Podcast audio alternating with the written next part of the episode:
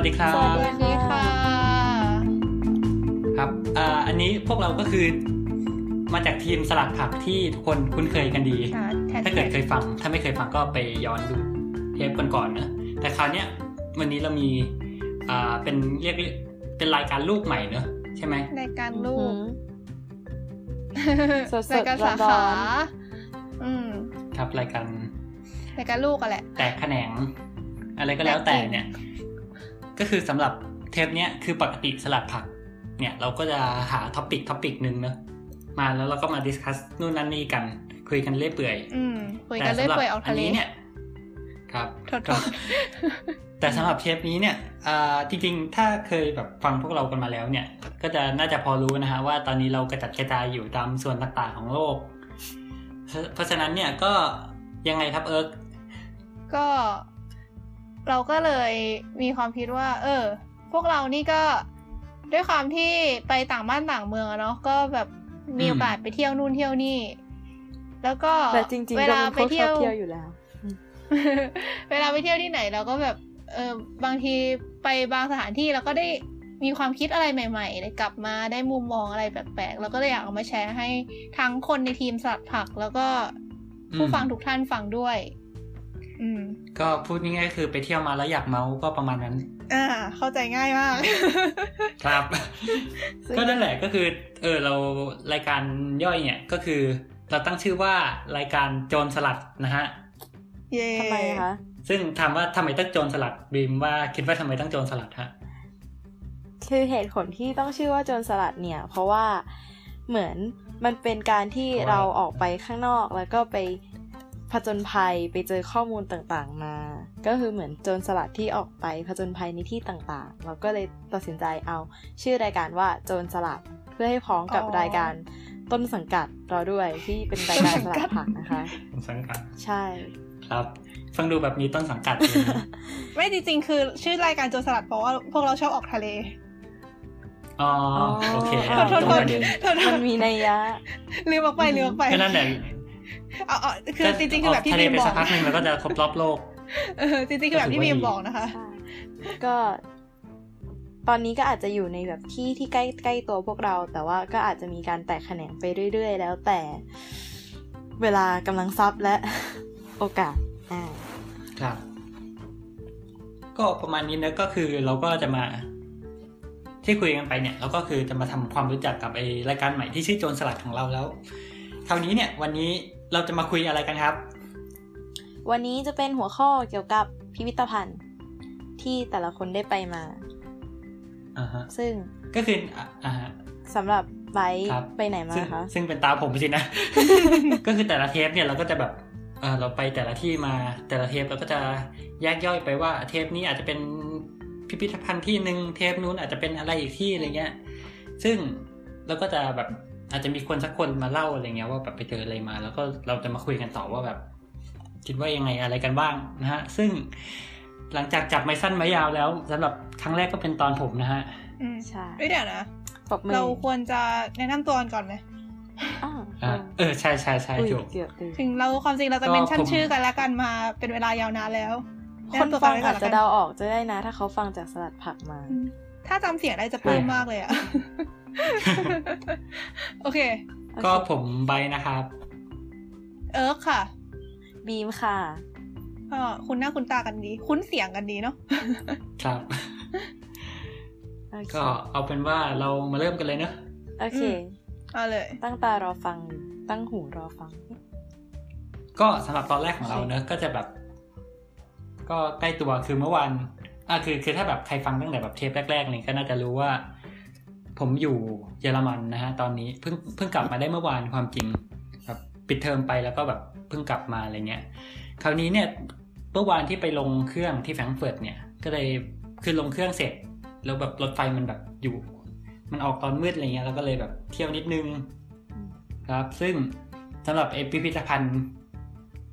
ที่เราไปเที่ยวมาเนี่ย คือเขาเรียกว่าเป็นพิพิธภัณฑ์อ่าเป็น modern art อะแบบเอ้ยไม่ใช่ modern art สิเขาเรียกว่า applied art เป็นพิพิธภัณฑ์เกี่ยวกับแบบศิลปะประยุกต์ต่างๆอะไรเงี้ยอืมซึ่งแบบคือมันก็จะมีหลาย ๆ นิทรรศการอะไรเงี้ย ก็คืออย่างมันจะมีชุดที่แบบชุดสะสมแบบของนู่นนั่นนี่จุกจิกจากอะไรต่างๆ ทั่วโลกนะฮะ แต่อันที่เราจะมาคุยเนี่ยจริง ๆ คือ วางแผนไว้แบบกะจะเดินชั่วโมงนิดๆแต่ว่าแบบอยู่นิทรรศการเดียวประมาณ2ชั่วโมงจนพิพิธภัณฑ์เขาปิดโอ้ก็เลยได้ดูมาที่เดียวนะฮะอ่าฮะซึ่งสำหรับไอ้นิทรรศนิทรรศการเนี่ย ชื่อว่า Happy Show นะฮะ The Happy Show เดี๋ยวนะ ถามถามเป็นนิดนึง อันอันนี้คือเหมือนเป็นอ่าเทฮะศเนสการหมุนเวียนนี้ปะใช่ใช่ใช่ก็คืออันเนี้ยมัน เห็นเขาบอกว่าอีกประมาณเดือนหนึ่งหรืออะไรแบบ มันก็จะหมดแล้วอะไรอย่างงี้ก็มาทันเข้าใจแปลว่าคือถ้าใครสนใจก็ต้องรีบตีตัวไปเยอรมันตอนนี้นะฮะใช่ค่ะแต่ คือจริง ๆ มันมีอีกหลายนิทรรศการอะไรเงี้ยที่แบบน่าสนใจอยู่ อันเนี้ยก็คือเป็นพิพิธภัณฑ์ชื่อ Frankfurt อืม Museum of Applied Art อะไรประมาณเนี้ยอืมแต่เอาจริงๆเดี๋พิยวพิธมันภัก็ณฑ์จะส่มีวนใหญ่ชื่อภาษาก็เยอรมันพิพิธภัณฑ์ส่วนใหญ่ก็คืออ่าฮะจะทำแบบนี้ว่ามีมีนิทรรศการถาวรอยู่ส่วนหนึ่งแล้วก็นิทรรศการหมุนเวียนอีกอันหนึ่งอืมอะไรเงี้ยใช่ เขตต่อเลย ใช่ใช่ใช่ก็สำหรับไอ้นิทรรศการเนี่ยที่เราจะมาเล่าก็คือ The Happy Show อือฮึซึ่งแปลว่าอะไรครับ นักเรียน โชว์โชว์ที่มีความสุขครับเป็นโชว์แห่งความสุขโชที่มีความสุขอะไรอย่างเงี้ยอ่าซึ่งแบบเออไอธีมเรื่องของไอนิทรรศการเนี้ยก็คือเป็นนิทรรศการเกี่ยวกับความสุขนั่นเองนะฮะอ่าฮะอ่าซึ่งอันเนี้ยคือหลังจากที่เราเดินตอนแรกเนี่ยเราเดิน จากตึกข้างนอกใช่ไหมเข้าผ่านประตูเข้ามา ก่อนถึงแบบ reception ก่อนแบบจ่ายตรงจ่ายตังค์เนี่ย มันก็จะมีแท่นแท่นหนึ่งวางตั้งขึ้นมา แบบเป็น อืมเรียกว่าไงดีอะแบบเป็นแท่นที่มีอะไออกตะกร้าอะไรสักอย่างอยู่ข้างหน้าอยู่ข้างหน้า แล้วก็มีท่ออะไรสักอย่างโยงมาจากข้างบนอือฮึซึ่งไอในตะกร้าเนี่ยมันก็มีแบบมีเศษหลงเศษเหรียญอยู่อะไรเงี้อ่ายทำแล้วมันก็มีบุญเหรอป้ายเขียนว่าอ่าเปล่ามันมันมีป้ายเขียนว่าเนี่ย ให้เอาเงินที่แบบอยู่ในตะกร้าไปได้เลยแบบหยิบไปคนละเหรียญอะไรเงี้ยอ๋ออ่าฮะคุณคุณเออใช่ไหมคุ้นเหมือนที่ไทยเคยทำป่ะเออแต่แต่แบบอันนี้อาจจะคนละคอนเซ็ปต์อะไรอย่างงี้อ่าก็โอไม่เครู้โอเหเคมือนกันฟังเดี๋ยวเดี๋ยวต่ขอย้อนกลับไปนิดนึงได้ไหมฉันถามอ่าฮะถามได้ไหมลิงคืออะไรคอะรับอ๋ออ๋อคืออันนี้แบบเปิดรูปอยู่เดี๋ยว เดี๋ยวเราจะเฉลยตอนท้ายแล้วกันว่าลิงคืออะไร คือมันมันจะแบบมีคำอธิบายแปะอยู่อะไรเงี้ยโอเคคือตามไอ้ตัวตึก แบบตึกอาคารนิทรรศการเนี่ยจริง ๆ มันจะเป็นเหมันแบบเป็นตึกโมเดิร์นธรรมดา แต่คราวเนี้ย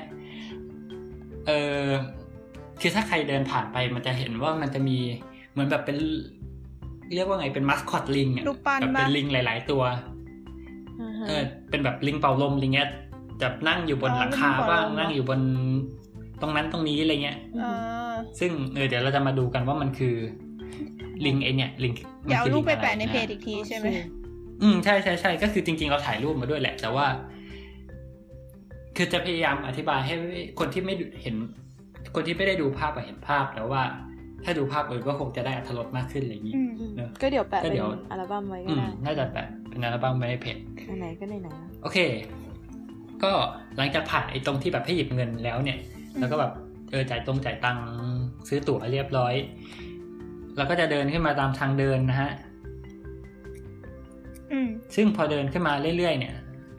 ก็คือเราจะมาเจอป้ายแบบป้ายใหญ่ ๆ สีเหลืองเขียนว่า Happy Show อืมซึ่งคราวนี้เนี่ยมันก็จะมีลูกศรชี้ลงมาข้างล่าง แล้วก็แบบมีปุ่มปุ่มหนึงให้กดอ่าเฮ้ยแล้วบอกประมาณกดสิอ่าคราวนี้เราก็กด แล้วมันก็มีการ์ดเด้งออกมา คือมันเหมือนแบบ คือคนที่แบบทำไอ้นิทรรศการเนี่ยเหมือนเขาดีไซน์ว่าแบบ เหมือนมันเป็น challenge เล็กๆอะที่ว่าเออเหมือนแบบคนจะทำตามไหมอะไรในเงี้นิยเหรทอรรศการสามารถเออทำตามได้อะไรเงี้ย ซึ่งสิ่งที่เราได้ก็คือ มันบอกว่าให้ปิดตาแล้วก็ให้คนที่มากับเราด้วยเนี่ย อธิบายไอ้นิทรรศการให้หมดเลยคือห้ามดู โอ้โหโอ้นะฮะพระ แต่ก็นั่นแหละเนื่องจากเราไปคนเดียวเพราะฉะนั้นเราถือว่าอันนี้เป็นโมฆะนะฮะเฮ้ยแต่แบบคือเหมือนเดี๋ยวก็เปิดตาต่อไปเราคืออันนี้มันจะได้แบบเออเออสุ่มหมอหรือเลย เดี๋ยวจะรอฟังอืว่าอฮึมันจะเป็นยังไง หรือว่าหรือว่าตอนนี้เราเขาควรหลับตา แล้วก็ให้แกเล่านิทรรศการให้ฟังโอ้เดี๋ยวนะเดี๋ยวนะแบบไม่ดูเราเลยเราอยากรู้ว่าอีอีการ์ดเนี่ยคือมันจะออกมาแบบสุ่มหรือมันมีการ์ดแบบเดียวอะไม่รู้เหมือนกัน แต่เดาว่าอาจจะสุ่มก็ได้มั้งจะสุ่มเพราะว่าเขาเขาคงไม่ไม่หวังให้ทุกคนหลับตาอืมนั่นไม่งั้นสิเขาจะนะทำนิทรรศการมาทำไมอะไรอย่างงี้เป็น challenge เฮ้ยเจ๋งอะ ก็ก็ถ้าใครอยากรู้ว่ามันจะเป็นยังไงก็ง่ายๆค่ะ คือไม่ต้องดูรูปแล้วฟังอย่างเดียวก็ก็ก็เออใช่ก็ก็นี่ถือว่าแบบคนที่ฟังทางพอดแคสต์นี่ก็เป็นการเอ่อ Challenge ซึมซับแบบคนพบเอแบบเอ่อผจญภัยไปในโลกของนิทรรศการนี้ ตามแบบที่เขาอยากให้ ทำนะฮะตามการ์ดที่มันเด้งออกมาเย่อะฮะนะฮะไปเข้านิทรรศการครับกันเถอะครับ อ่า แล้วก็เดินตอกแตกตอกแตกเข้าไป แล้วก็จะเจอกับเป็นแท่นแท่นหนึ่งแล้วแบบเหมือนมีที่ให้หยอดเหรียญซึ่งเดาได้ไหมครับว่าไอ้แท่นนี้เอาไว้ทำอะไรหยอดเหรียญที่ได้มาเมื่อกี้ปะอืมเออ ก็คือหยอดเหรียญปุ๊บเอเหรียญมันก็จะลงไปตามท่อ แล้วมันก็จะไปจับไปตรงนั้นหล่นลงไปในไอตะกร้าข้างล่างอีกทีเจ็ด ซึ่งก็ประมาณนี้ฮะก็คือหยิบหยิบเหรียญขึ้นมาจากข้างล่างเสร็จแล้วก็เดินขึ้นมา แล้วก็มาหยอดเหรียญแล้วมันก็จะไหลลงไปแค่นั้นแหละเราเราในคือเราอย่างเลือกคือที่จะไม่หยอดก็ได้ใช่ปะอืมฮะอะไรนะคือเราเลือกที่จะไม่หยอดก็ได้ใช่ปะคือแบบก็ได้เอาแฮปกลับบ้านไปเลยอะไรเงี้ยก็ได้แต่แบบมันเหรียญแบบยี่สิบเซนอะไรอย่างงี้ไงอืมได้ค่ะเราได้มาเหรียญประมาณเหรียญหนึ่งเซนคือเอาไว้ทำอะไรไม่ได้เลยอะไรเงี้ยอ๋อ ก็หยอดอันนั้นกลับไปเพื่อไม่ให้หนัก20กระเป๋าเซนนี่กี่นะบาฮะทไม่ไม่เรื่องของเดี๋ยวนะยี่ยี่สิบเซนแปดบาทอ๋อเรื่องเรื่องของไม่เรื่แต่องถ้าหได้นึ่งเซนคือก็หารไปอีกอะไรเงี้ยนะฮะคือเรื่องของเรื่องคือเราอยากก็คือรู้ว่าเขาทำเขาทำแบบนี้นี่คือแบบ เออเดี๋ยวคือ อันนี้คือจะบอกทีหลังไหมว่าคือเขาทำแบบนี้ทำไมหรือว่าอะไรอ่าไม่รู้เหมือนกันอันนี้อ๋อเป็นป ริศนาคือเหมือนโอเคที่ที่เออไทยคิดที่มันเคยคิดว่าทำทำอย่างเขาทำอย่างนี้กันทำไมเออทำหน่อยที่ไทยที่มันเคยทำอะ คือนิทรรศการอะไรสักอย่างโอ้แต่ว่าเกี่ยวกับอันคนั้วานมเขาดูจศีงลธรรมใจของคนอะปะเออ อันนั้นคือแบบเกี่ยวกับคอร์รัปชันอะไรสักอย่างเอปะอที่เขาบอกว่ามีมีเงินวางไว้ แล้วบอกว่าจะหยิบเงินกลับบ้าน เหมือนกับให้หยิบไปเท่าไหร่ก็ได้ ตอนตอนทางเข้าอะ ไม่มีใครดูไม่มีกล้องวงจมัรนมีปิดแบงค์แล้วยี่ก็สิบแบงค์ร้อยเนี่ยบ้าๆเออแล้วก็ตอนออกอะ ให้ เหมือนกับให้เลือกอะแบบก็จะแบบมีข้อความเขียนไว้ว่าให้เลือกว่าจะคืนเงินที่เอามาหรือเปล่าหรือว่าเอากลับบ้านไปก็ได้อะไรเงี้ยแล้วก็สุดท้ายเอามานับกันว่าขาดทุนหรือว่ากำไรเท่าไหร่ คือเหมือนเป็นเป็นชาเลนจ์เล็ก ๆ ก็แบบเนี่ยบอกตรงๆเลยป็อะนกมลงว่าใจอไเราจะอย่งงี้ทดสอบคุณอย่างเงี้ยแล้วคุณเนี่ยจะทำอยู่หรือเปล่าประมาณนั้น เพื่อดูว่าค่าศีลธรรมโดยรวมของไทยคือเป็นยังไงอะไรประมาณนั้น สุดท้ายรู้สึกขาดทุนหรือเปล่านะ ถ้าจำก็ไม่ไม่ผิดน่าแปลนะกใจถ้าถ้าจำไม่ผิดนะอ๋ออ๋อถ้าใครสนใจก็ลองหามันเป็นเหมือนนิทรรศการเมืองจิตตนครค่ะอ๋ออ่าแต่มันมันมันจบไปแล้วปะใช่จบแล้วใช่จบคุณแล้วคุณเหมือนนานแล้วอะไรเงี้ยจบไปนานมากแล้ว แต่แบบเผื่อใครอยากอ่านแล้วก็แต่เราว่าเป็นไอเดียที่ดี เหมือนว่าเป็นเป็นนิทรรศคือการที่น่าเขาให้หยิบสนใจไปแล้วระหว่างทางเขาจะมีแบบคำยั่วยุต่างๆ ที่ว่าแบบให้เก็บเงินไว้เถอะอะไรเงี้ยไม่ต้องคืนหรอกไม่มีใครรู้อะไรเงี้ยอืมแล้วตอนสุดท้ายก็จะแบบเออว่าจะคืนไหม แล้วก็ยอดคงเหลือเขาจะใช้คำว่ายอดฮิริโอตปปะของเมืองจิตตนครอืมซึ่งฮิริโอตปปะคืออะไรก็ เคยเรียนแล้วแหละเนคอะวามทุกอะไรคนนะคือความเกรงกลัวต่อละอายต่อบาบาปปใช่ฮิริคืออ่าฮะความละอายปะโอตปปะคือเกรงกลัวหรือเปล่าอ่าสักอย่าง ดูแค่เวลาอะไรมันทำนองคุยนั้นคู่กันฮะเอออยู่ด้วยกันก็คือไม่ละอายและเกรงกลัวต่อบาปไม่มีความเชี่ยวชาญทางด้านนี้ โอเค ไม่รู้เหมือนกันจำไม่ได้ โอเค โอเค ก็ เออเมื่อกี้ฟังแล้วเราก็นึกได้อันหนึ่งว่าทำไมเขาถึงทำเนี้ยอืมคือธีมของแบบไอ้ที่นิทรรศไอ้นิทรรศการเนี้ยมันคือความสุขใช่ปะอือฮึอ่าฮะคราวนี้เนี่ยเราก็เลยนึกว่าแบบเฮ้ยเวลาแบบมีเงินแล้วเขาให้เราหยิบไปได้เราก็มีความสุขถูกไหมอ่าอืฮะม แต่เวลาที่แบบมีกล่องแล้วเราหยอดบริจาคอะเราก็มีความสุขอะเอออ๋อใช่คือทำให้เรามีความสุขเออโดยเออที่เขาก็ไม่ได้กำไรหรือขาดทุนงี้ป่ะ เออ ใช่ เออว่ะ เฮ้ยดีดีดีหรือก็น่าสนใจอยู่เป็นไปได้เป็นไปได้ คือเขาก็ไม่ได้เขียนตรงๆว่าเขาทำไปทำไมอะไรเงี้ยขอมเขาโนก็ไม่อบ้ายากงให้เราตีความคิดกันนั่นแหไปละนะโอเคขอมโนบ้างโอเคก็เดิน อืมไม่จะบอกคราวว่าเนี้ยอ่าอ่าอืม อ่าต่อต่อต่อต่อจะบอกว่าอะไรไม่คือจะบอกว่า หรือเมื่อกี้ก็เพิ่งนึกได้ว่า หรือจะบอกว่าเหมือนเราอะมีความสุขกับสิ่งที่เราได้มา แต่ว่าอันนี้คือเรายังไม่รู้นะมันนิทรรศการยังไง แต่หมายถึงว่าก่อนที่จะเข้าไปดูนิทรรศการเนี้ยเหมือนให้เราปล่อยความสุขที่เราได้รับมาออกไปแล้วไปดูนิทรรศการนี้อะไรอย่างนี้ปะไม่รู้เย่เออก็เป็นไปได้ แล้วมันไม่มีคำตอบตายตัวหรอกอะไรอย่างเงี้ย ใช่ใช่อืมหมายถึงว่าก็คือเดาก็เดาไปเรื่อยๆไงแต่แบบอืมอืมดีดีดี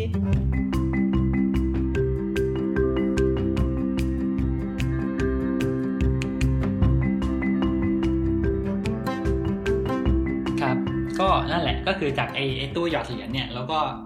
เดินต่อไปที่แบบอ่าคราวเนี้ยทางเข้าหน้านิทรรศการแล้วมันก็จะมีป้ายอยู่ เป็นป้ายแบบตัวอักษรขยุกขยุยอะไรสักอย่างแล้วมีกระจกอยู่ ซึ่งมันก็จะเขียนว่า happy happy อ่าเอ๊ะหรือเปล่าอ่าสำหรับคนที่เห็นภาพอยู่ คิดว่าเขียนว่าอะไรฮะ happy เอ๊ะเดี๋ยวนะดีออกมันไม่ใช่มันมันมันมันดู ใช่ มันก็คือก็คือมันเขียนว่า happy แฮใช่ปะปปี้แล้วข้างล่างอ่าที่มันกระจกอะสะท้อนขึ้นมามันจะเขียนว่าโชว์ก็ happy show ก็คือชื่อเอเทศกาลนี่แหละโอ้ถ้าใครนึกภาพไม่ออกก็ไปดูนะฮะเออ ก็ประมาณนี้ดีซึ่งดีซึ่งคราวนี้เนี่ยเอ่อไอ้นิทรรศการเนี่ยจัดโดยศิลปินที่ชื่อสเตฟานซักไมสเตอร์ ซึ่งเป็นไอเป็นแบบศิลปินคนเยอรมันอะไรเงี้ยอือหือนะฮะเขาก็มีชื่อเขาแปะว่าเริ่มเทิมอยู่ เราก็เลยไปตามลูกศรอืมอันนี้คือทางผ่านระหว่างเข้าไปในนิทรรศการนะฮะอ่าฮะซึ่งเป็นภาพของมีใครสนใจอธิบายไหมฮะ ว่าเป็นภาพของอะไร เออเชิญคุณเถอะ ให้ให้ไปโออเคธิบาเอายเป็แล้วนว่ากันโอเค เราเอาเป็นว่าเราจะขอข้ามไปแล้วกันถ้าใครสนใจไปดูรูปเขาบอกลูกอธิบายแทนอ่าในคำพูดได้เป็นอัลพันบั้ไม่มยากไหมอะอะมันก็ทำให้มีความสุขหรือเปล่าวะเออใช่มันทำให้มีความสุข อ่า ตอนนี้ก็ให้คนฟังไปจินตนาการเองนะครับ ว่ากิจกรรมอะไรบ้างที่ทำให้มีความสุข โอเค ฉันว่าถ้าเอ้ยพูดบอกอย่างหน่อยเงี้ดิยคนมันมันคือคิดไปมันคือไกลอยู่ตรงกว่าไหนนี้อะจริงมันคือไม่ ไอไอไอตรงนี้ที่มันโชว์อยู่มันอยู่ตรงนี้ปะประตูลิฟต์ใช่มันแล้เป็วนมันประก็ตูเล่ลินฟต์กับความเป็นประตูลิฟต์ใช่ อ่า โอเค ต่อเลยๆเพราะว่าเพราะว่าคนฟังอะคิดไปไกลกว่าสิ่งที่มันเป็นจริงๆแล้วล่ะ จริงเหรอ โอเค เราเราเราข้ามจุดนั้นไปดีกโอว่าเคคโอราวเคเนี้ยช่างวันแล้วกันนะ โอเคเราก็เดินตับแตกตับแตกเข้ามา อืม ประวัติเขาเหรอ แล้วก็อันเนี้ย เออเขาก็จะเล่าแบบเขียนตัวเองว่านี่ชื่อ สเตฟานซักไมสเตอร์เขาแบบเป็น graphic designer ที่แบบมาจากโอ้ไม่ใช่คนเยอรมันเนี่ยเป็นคนออสเตรีย แล้วตอนเนี้ยเขาก็ทำงานอยู่นิวยอร์กอะไรเงี้ยอืมแล้วแบบทำ album cover ทำไอ้นู่นไอ้นี่หลายๆอย่างอะไรเงี้ย ซึ่งเขาก็มาจัดนิทรรศการที่นี่ด้วยอืมอืมคราวนี้เนี่ย เราก็เข้ามาแบบเป็นห้องแรกเหมือนแบบเป็นห้องห้องแบบห้องดูหนังอะอืม แล้วมันก็จะมีแบบภาพรีเพลย์ไปเรื่อยๆ เขียนว่าอ่าเช่นแบบ มันก็จะมีธีมของห้องอยู่คือ now is better อืมคือแบบตอนเนี้ยมันดีกว่าคือแบบเป็นภาพทอเสียงเพลงไปอะไรเงี้ย มันก็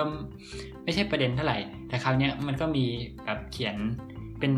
คำอธิบายอยู่ ก็ประมาณว่ามันมันบอกว่าเนี่ยไอช่วงเวลาเนี่ยเอ่อช่วงเวลาปัจจุบันเนี่ยมันเป็นช่วงที่แบบชาวโลกเนี่ยมี เราสามารถแบบกำหนดชะตากรรมในมือของตัวเองได้อะไรเงี้ย ซึ่งไอนักจิตวิทยาชาวฮาร์วาร์ดเอ่อที่แบบมาจากฮาร์วาร์ดวัดเนี่ยที่ชื่อสตีเวนพิงเกอร์เขาแบบเขาโชว์ว่าไอการตายที่แบบเกิดจากการฆาตกรรมอะไรเงี้ยที่แบบโดนคนอื่นฆ่าในช่วงแบบเอ่อตั้งแต่แบบในรอบ 2,000 ปีอะไรเงี้ยที่ผ่านมาเนี่ย มันมีจำนวนพอๆกับที่ตายในช่วงสงครามโลกครั้งที่สองเลยอะไรเงี้ยอืมเก็ตปะ อืม อืม เข้าใจ อืม โอเค เราผ่านตรงนั้นมาดีกว่า โอเคต่อหลังหลังจากนั้นเนี่ยมันก็จะแบบเป็นประเด็นเกี่ยวกับความสุขที่แบบเกี่ยวเนื่องจากงานวิจัยต่างๆอะไรเงี้ย มันก็จะมีอย่าง อันนี้เขาก็จะถาม อย่างแรกเนี่ยมาถึงมันก็จะมีแผนที่โลกอยู่แล้วเขาก็จะถามว่า เออแบบใครที่แบบมีความสุขที่สุดในโลกอะไรเงี้ย มันก็จะมี เขาก็อ้างอิงผลการวิจัยมาว่าเนี่ยคนสแกนดิเนเวียเนี่ยมีความสุขมากที่สุดอย่างเงี้ยนึกออกปะอือฮึอะฮะเออมันก็จะแบบเป็นแมปเป็นแผนที่อะไรเงี้ยว่าแบบอ่าแต่ แต่ละที่อะใครมีความสุขมากที่สุดถามเออคำถามแต่ว่าเขาก็แบบโง่อย่งหนึ่งได้ไหมสแกนดิเนเวียอ่าอยู่ตรงไหนอ๋อโทษครับคือมันพวกแบบ เรียกว่าไงดีสวีเดนนอร์เวย์เดนมาร์กอะไรพวกเนี้ย เป็นแถบใช่ปะเอ่อ อันนึกนึกภาพแผนที่ยุโรปอะไรเงี้ยโอเคเราก็จะมีอืมเยอรมันฝรั่งเศสอะไรเงี้ยแล้วก็ขึ้นไปขึ้นไปอีกอะไรเงี้ยแถบหนาวๆอะไรเงี้ยอ่าฮะอันนี้คือสแกนดิเนเวีย แต่เขาก็จะแบบเขียนอีตาแบบอีตาศิลปินเนี่ยเขาก็เขียนเนี่ยเออคือตามผลการวิจัยเนี่ยมันบอกว่าสแกนดิเนเวียมีความสุขมากที่สุดใช่ป่ะอือฮึแต่เขาก็เล่าว่าเนี่ย แต่ตอนเขาไปสแกนดิเนเวียนะแล้วเขาไปจิบกาแฟอยู่ข้างถนนเขาก็ไม่เห็นจะรู้สึกมีความสุขมากขึ้นเลยอะไรเงี้ยอืมเออซึ่งเขาก็บอกเขียนไว้เล็กๆ ข้างล่างว่าเนี่ย จริง ๆ ที่แบบเขาเจอมาอะไรเงี้ย คนบราซิลแบบดูมีความสุขกว่าเยอะอือฮึก็ว่ากันไป อ่า แล้วอันนี้ก็ต่อมาว่า อะไรที่ทำให้คนเราเนี่ยมีความสุขอืมประมาณนั้น คือแต่ละอันที่แบบในช่วงเนี้ยเขาก็จะแบบมี reference งานวิจัยอยู่ข้างล่างอ่าฮะด้วยอะไรเงี้ยว่าเขาอ้างอิงมาจากไหนอะไรเงี้ย ซึ่งอย่างอันเนี้ยถามว่าอะไรที่ทำให้มีความสุขมากที่สุดจากร้อยเปอร์เซ็นเนี่ย เขาบอกว่าห้าสิบเปอร์เซ็นของความสุขคนเราเนี่ยมันเกิดจากเจเนติกคือแบบเกิดจากแบบอ่าพันธุกรรมอะไรเงี้ยอืมว่าเหมือนมีพันธุกรรมเราสร้างเรามาให้แบบมี interact กับอะไรต่างๆ ยังไงอะไรเงี้ย แล้วก็สี่สิบเปอร์เซ็นเกิดจากกิจกรรม ว่าไปทำกิจกรรมนู่นนั่นนี่แล้วมีความสุขอะไรเงี้ย เหลือแค่สิบเปอร์เซ็นที่เกี่ยวกับเหมือนเกี่ยวกับคุณภาพชีวิตว่าเออเราแกมีโรคภัยมีเพื่อนมีไอ้นู่นไอ้นี่อะไรเงี้ยอือฮึคือที่ที่ฟังดูเป็นเรื่องใหญ่อะเขาบอกว่าจากงานวิจัยอะมันแค่สิบเปอร์เซ็นตนะฮะอ่าฮะคิดว่าไงกันบ้างฮะอืม แต่ก็จริงนะสมมติแบบอืมเหมือนอยู่ในสถานที่เดียวกันอะ ทำกิจกรรมที่ต่างกันความสุขมันก็ต่างกันปะอืมอืม แบบ หรือต่อให้ป่วย ต่อให้ป่วยแต่ว่าได้ทำอะไรที่ชอบเนี่ยมันก็มีความสุข ก็ใช่ใช่ไหมอืมแต่คือเราจะชอบคิดนั่ว่าแบบนสินะ โนแบบป่วยมันต้องไม่มีความสุขแน่ๆอะไรเงี้ยแต่แบบเราไม่มีความสุขไม่ใช่เพราะเราป่วยแต่เราไม่มีความสุขเพราะว่ามันเจ็บคอมันแบบคุยไม่ได้ มันกินไม่สะดวกอะไรนั้นๆปะมันไปที่กิจกรรม อืมอืมก็คือแบบป่วยแล้วต้องนอนซมอยู่บ้านไม่มีอะไรทเออใช่ ป่วยแล้วมันเออไปก็หาน่าอะไรทำได้ยาก ป่วยแล้วไม่มีแรงทำอะไร เบื่ออะไรอย่างงี้ปะอืม แต่แบบถ้าเทียบด้วยแบบคน คนป่วยเหมือนกัน แล้วแบบทำได้ทำกิจกรรมที่ชอบกับไม่ทำกิจกรรมที่ชอบเนี่ยก็จะเห็นความแตกต่างที่มากกว่า ระหว่างคนที่ได้ทำกิจกรรมที่ชอบเหมือนกัน และเทียบระหว่างป่วยกับไม่ป่วยอืมอืมอืมโอเคงานวิจัยน่าสนใจ โอเคทำยังไงอืมเออคือถ้าถ้าใครสนใจก็ลองเอา keyword ไป search ก็ได้คือเราไม่ได้ถ่ายรูปแบบชื่องานวิจัยมาอะไรเงี้ยอ่าฮะแต่มันจะแบบดอกจันอยู่ข้างล่าง โอเคคราวนี้ต่อไปเนี่ย คือเดินจากไอ้เรื่องแบบว่าคำถามว่าไอ้ความสุขอะมันเกิดจากอะไร เราก็จะมาถึงแบบลำดับชั้นของความสุขอะไรเงี้ย ซึ่งมันก็จะมีภาพของพีระมิดแบบซ้อนกันห้าชั้น อันนี้ให้ให้ให้เดาดีกว่าว่าแบบเกี่ยวกับอะไร ไอ้นี่ปะไอ้มันจะมีทฤษฎีของอะไรที่แบบ ว่าถ้าเกิดมัสโลเออเออเออใช่ปะอ่าใช่ อันนั้นแหละ ก็คือจริงๆ อันอันนี้แบบบางคนอาจจะเคยได้ยินแล้วนะก็คือ เป็นอ่าทฤษฎีแบบเกี่ยวกับอะไรความต้องการของชีวิตอะไรเงี้ยของเป็นไอเดียของมาสโลซึ่งเขาก็จะบอกว่าไอชีวิตเราอะมันมีเหมือนมีความสุขหรือแบบมีสิ่งที่เราแบบต้องการอยู่ประมาณ 5 ชั้น 5ลำดับ ซึ่งลำดับแรกเนี่ยก็คือเป็นเกี่ยวกับทางร่างกายเนอะใช่ไหมก็คืออ่าแบบฮะปัจจัยสี่เอปะอไม่มีข้าวกินก็ไม่มีความสุข ไม่ได้นอนก็ไม่มีความสุขอะไรประมาณนั้นอืมนึกออกปะ ตรงเนี้ยอันดับสองเนี่ยคือ safety ก็คือความปลอดภัยในชีวิตอะไรเงี้ย ก็คือถ้าเกิดวันดีคืนดีแบบบ้านถูกโจรขึ้นอะไรเงี้ย มันก็คงไม่มีความสุขอะไรอย่างนี้ ก็คือพอเราแบบมี แบบเอาปัจจัยพื้นฐานได้ปุ๊บเราก็อยากมีแบบความปลอดภัยในชีวิตอะไรพวกนี้ตามมาอ่าฮะแบบอยากให้ อาจจะไม่ใช่ทางชีวิตอย่างเดียว อาจจะแบบเรื่องการเงิน อยากให้มีความมั่นคงทางการเงินอะไรอย่างนี้ก็ว่ากันไปอ่าฮะอันนี้ก็คือ safety อันดับที่สองอ่าลำดับที่สามเนี่ยขึ้นมาเรียงขึ้นมาเป็นพีระมิดแล้วนะลำดับที่สามก็คือเรื่องของความสัมพันธ์อะไรเงี้ย เรื่องมีเพื่อนมีครอบครองครอบครัวเออก็คือความสัมพันธ์กับคนอื่น เป็นอันดับที่สามอันดับสี่เนี่ยก็คืออ่า self esteem ก็คือแบบเรียกว่าไงดี ความภาคภูมิใจในตัวเองอะไรเงี้ยรู้สึกว่าแบบเออ ความนับถืแบบอตัวเอชีวิตงว่าตัวเอง อ่า นับถือตัวเองชีวิตนี้ประสบความสำเร็จ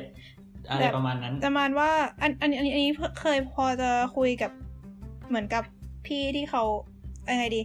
เขาศึกษาเรื่องนี้มานิดนึงเหมือนกันเซลล์ซีมนี่อ่าคือเหมือนกับ ประมาณว่าอ่าฮะถ้าเกิดว่าเรามีข้อดี เรากล้าที่จะบอกคนอื่นว่าเรามีข้อดีแบบ เราชอบตัวเอง เราอ๋อเรามองว่ามันเป็นข้อดีของเรา แล้วเรากล้าที่จะบอกว่า ฉันมีข้อดีแบบนี้อะไรมาเนี่ยอืมอืมเป็นเป็นนิยามง่ายๆของเซลล์เอสตีมประมาณนั้น คือมันไม่ใช่แค่ว่ายอมรับ แต่ว่ามันคือบอกกล้าบอกว่าตัวเองดีอะอืมอะไรอย่างนั้น อืมอืม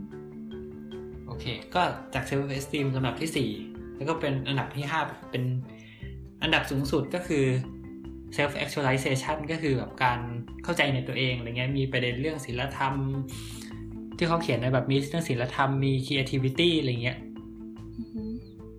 อืมก็จะเป็นละอันนี้ก็คือแบบห้าลำดับเป็นไฮรักีของมัสโล ซึ่งอันนี้เป็นคำที่น่าจะไปเสิร์ชหากันได้ง่ายๆนะฮะแบบมีอ้างอิงในหลายๆที่แหละ อืมแล้วเป็นทฤษฎีครับที่ดังพอสมควรเลย ใช่ใช่ใช่อ่า คราวนี้เนี่ย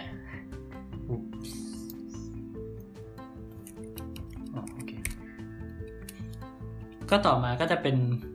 เรื่องของความสุขอือฮึกับเวลาว่างก็คือเราก็จะรู้สึกว่าเวลาว่างเราก็อาจจะมีความสุขอะไรเงี้ยอ่าซึ่งเขาก็บอกว่าโดยทั่วไปแล้วเนี่ย คนปกติอะเออประมาณตั้งแต่ช่วงอายุตั้งแต่แบบเกิดมาจนถึงช่วงอายุประมาณยี่สิบห้าเนี่ยเราก็จะใช้เวลาไปกับการเรียนถูกปะอ่าไอเหมือนเสร็จแล้วแนวคิดศาสนาพราหมณ์เลย เออเออเออในขณะที่แบบหลังจากนั้นเรียน จากยี่สิบห้าอะไรเงี้ยเรียนจบไปจนถึงประมาณหกสิบหกสิบห้าแล้วก็จะทำงานอือฮึจนเกษียณอืมแล้วก็ค่อยไปจบที่แบบอยู่นิ่ง ๆ สบาย ๆ ว่าง ๆ ตอนเกษียณไปจนตายประมาณนี้ อันเนี้ยคือแบบสตรัคเจอร์ของชีวิตคนปกติใช่ไหมคราวเนี้ยไออิตาศิลปินเนี่ยเขาก็บอกว่า เฮ้ยบางทีเนี่ย เราน่าจะลองปรับเปลี่ยนอะไรดูบ้างนะ คือแทนที่เราจะมาเกษียณรอบเดียวตอนแบบใกล้ตายอะไรเงี้ย เออเราก็น่าจะแบบมีเกษียณย่อยๆ ในแต่ละช่วงอะไรอย่างนี้อืมรื่องอันนี้เขาก็เสนอขึ้นมาคืตอหว่าแบบใหม่ปะแบบเฮ้ยแต่แต่ละปีแบบสักห้าปีปุ๊บแล้วก็ ก็ดรอปทำงานไปแล้วก็ไปเกษียณสักช่วงหนึ่งแล้วก็กลับมาหางานใหม่อย่างนี้ก็ได้นะแบบชีวิตเราจะได้แบบมีมีเรียกว่าไงดี ได้พักผ่อนด้วยแล้วก็แบบได้แรงบันดาลใจใหม่ๆอะไรเงี้ยอืมอันนี้ก็เป็นแบบไอเดียของศิลปินเนี่ยนะ เออแต่จริงๆคิดว่าไงอะถ้ามันถ้ามันทำมันต้องเคทำทั้ยงประเทศพร้อมกันปะก็แบบฉันทำแค่ชีวิตฉันคนเดียวนี่คือตอนหางานใหม่ยากมากเลย เคยได้ยินเรื่องหนึ่งเว้ยไม่รู้จริงป่ะนะ เป็นเรื่องเกี่ยวกับบริษัทเขาอ้างว่ามันมันคือบริษัท 3M เขาบอกอ่าว่าบริษัทเนี้ย จะเหมือนกับเปิดบริษัทเจ็ดปี แล้วก็หยุดหนึ่งปี แล้วค่อยเปิดใหม่อืม ก็คือให้พนักงานอะ่ะ คือพนักงานทำงานเจ็ดปีใช่ปะแล้วก็พักหนึ่งอือฮึปีทำอะไรก็ได้อะแบบ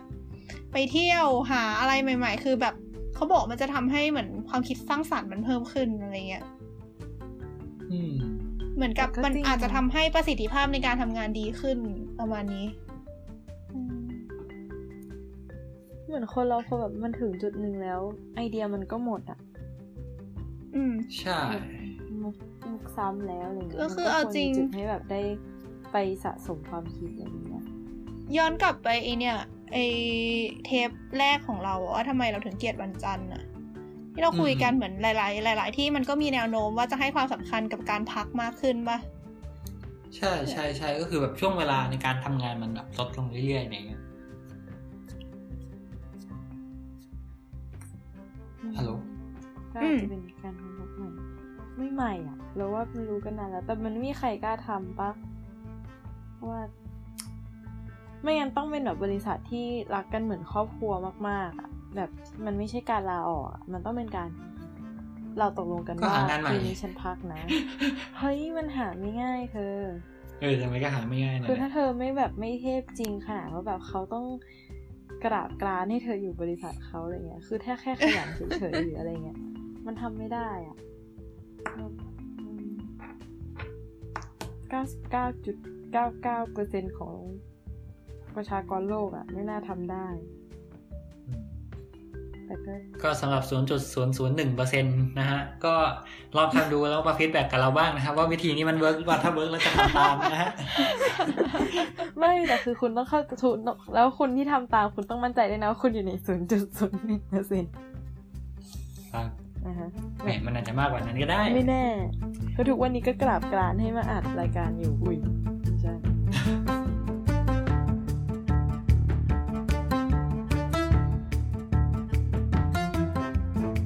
ก็ประมาณนั้นแหละเรื่องของความสุขกับเวลาว่างอืม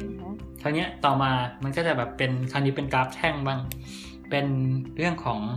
กิจกรรมที่ทำให้เรามีความสุขอืมซึ่งเขาก็บอกว่าเนี่ยมันก็จะมี ไล่ลำดับแตกต่างกันไปอะไรเงี้ย ซึ่งที่เขาบอกว่าแบบทำให้คนมีความสุขที่สุดคือ แบบคือเขาเขียนว่าประมาณว่าแบบตามหาพระเจ้าอะไรเงี้ย ก็คือน่าเอ๊ะน่าจะเป็นความหมายเรื่องแบบเป็น เออเกี่ยวกับตามหาความจริงของชีวิตอะไรอย่างงี้ศาปะสนาอะไรอย่างงี้ อืม แล้วก็มีเรื่องของการทำงาน เอ่อการมีเซ็กส์อืมการพบญาติอะไรประมาณนี้ว่ากันไป แต่สิ่งที่เขาแบบออกมาแล้วทำให้เราไม่มีความสุขเนี่ย เอ่อที่ไม่มีความสุขน้อยหน่อยอะไรเงี้ย ก็อาจจะเป็นการเล่นอินเทอร์เน็ต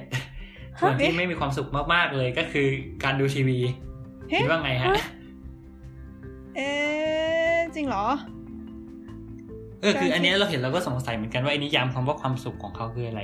นั่นดิทีวีเนี่ยห่างหายมานานมากแล้ว แต่ถ้าอินเทอร์เน็ตอะพอจะนึกออกว่าบางครั้งอะมันจะชอบแบบ โอเคเอาตัวเองด้วยก็ได้บางครั้งเวลา เจอใครแสดงความเห็นอะแล้วมันจะแบบ ใช่เหรอวะหรืออะไรอย่างเงี้ยอืมมันมันรู้สึกว่าการการเล่นอินเทอร์เน็ตเดี๋ยวนี้ข่าวสารมันไวก็จริงแต่มันทำให้คนทะเลาะกันง่ายด้วยอะนั่นมันก็คือไม่มีความสุขแล้วปะคือคนเราไม่มีความสุขกับแค่ แค่มีคนมาคอมเมนต์อะไรสักอย่างในที่เห็นทะเลาะกันนะส มมุติว่าดูวิดีโออืมอยู่วิดีโอหนึ่งแล้วแบบ แค่มีคนมาคอมเมนต์ในสิ่งที่เราไม่เห็นด้วยอะทั้งๆที่แบบเขาคือใครก็ไม่รู้อะแต่แบบจะต้องไปทะเลาะกันอะหรือแบบกระทู้กระทู้หนึ่งหรือรูปรูปหนึ่งใช่คือเหมือนคนเรามันหัวร้อนขึ้นซึ่งแบบ เออก็จริงนะมันไม่ใช่ความสุขใช่ไหมล่ะคือแบบทะเลาะกันแล้วไม่มีความสุขมันมันก็เหมือนที่เขาแบบมีเห็นข่าวแบบมีงานวิจัยอะไรเงี้ยว่าใช้ Facebook ใช้ social network ทำให้คนมีความสุขน้อยลงอย่างนั้นอย่างนี้อะไรเงี้ยอืม คือบางคนคือจะต้องมานั่งรอว่าแบบไลค์จะแตะร้อยไหมอะไรเงี้ย เราเรามองงี้ว่ะอืมเรามองว่ามันอืมกว้างไปอะคำว่าเล่นอืมอินเทอร์เน็ตคืออะไรอะมันไม่ได้มีแค่ social network หรือเปล่า มันมีอ่าฮะเปิด YouTube ฟังเพลง มีอ่านการ์ตูนในเน็ต มีอาจจะ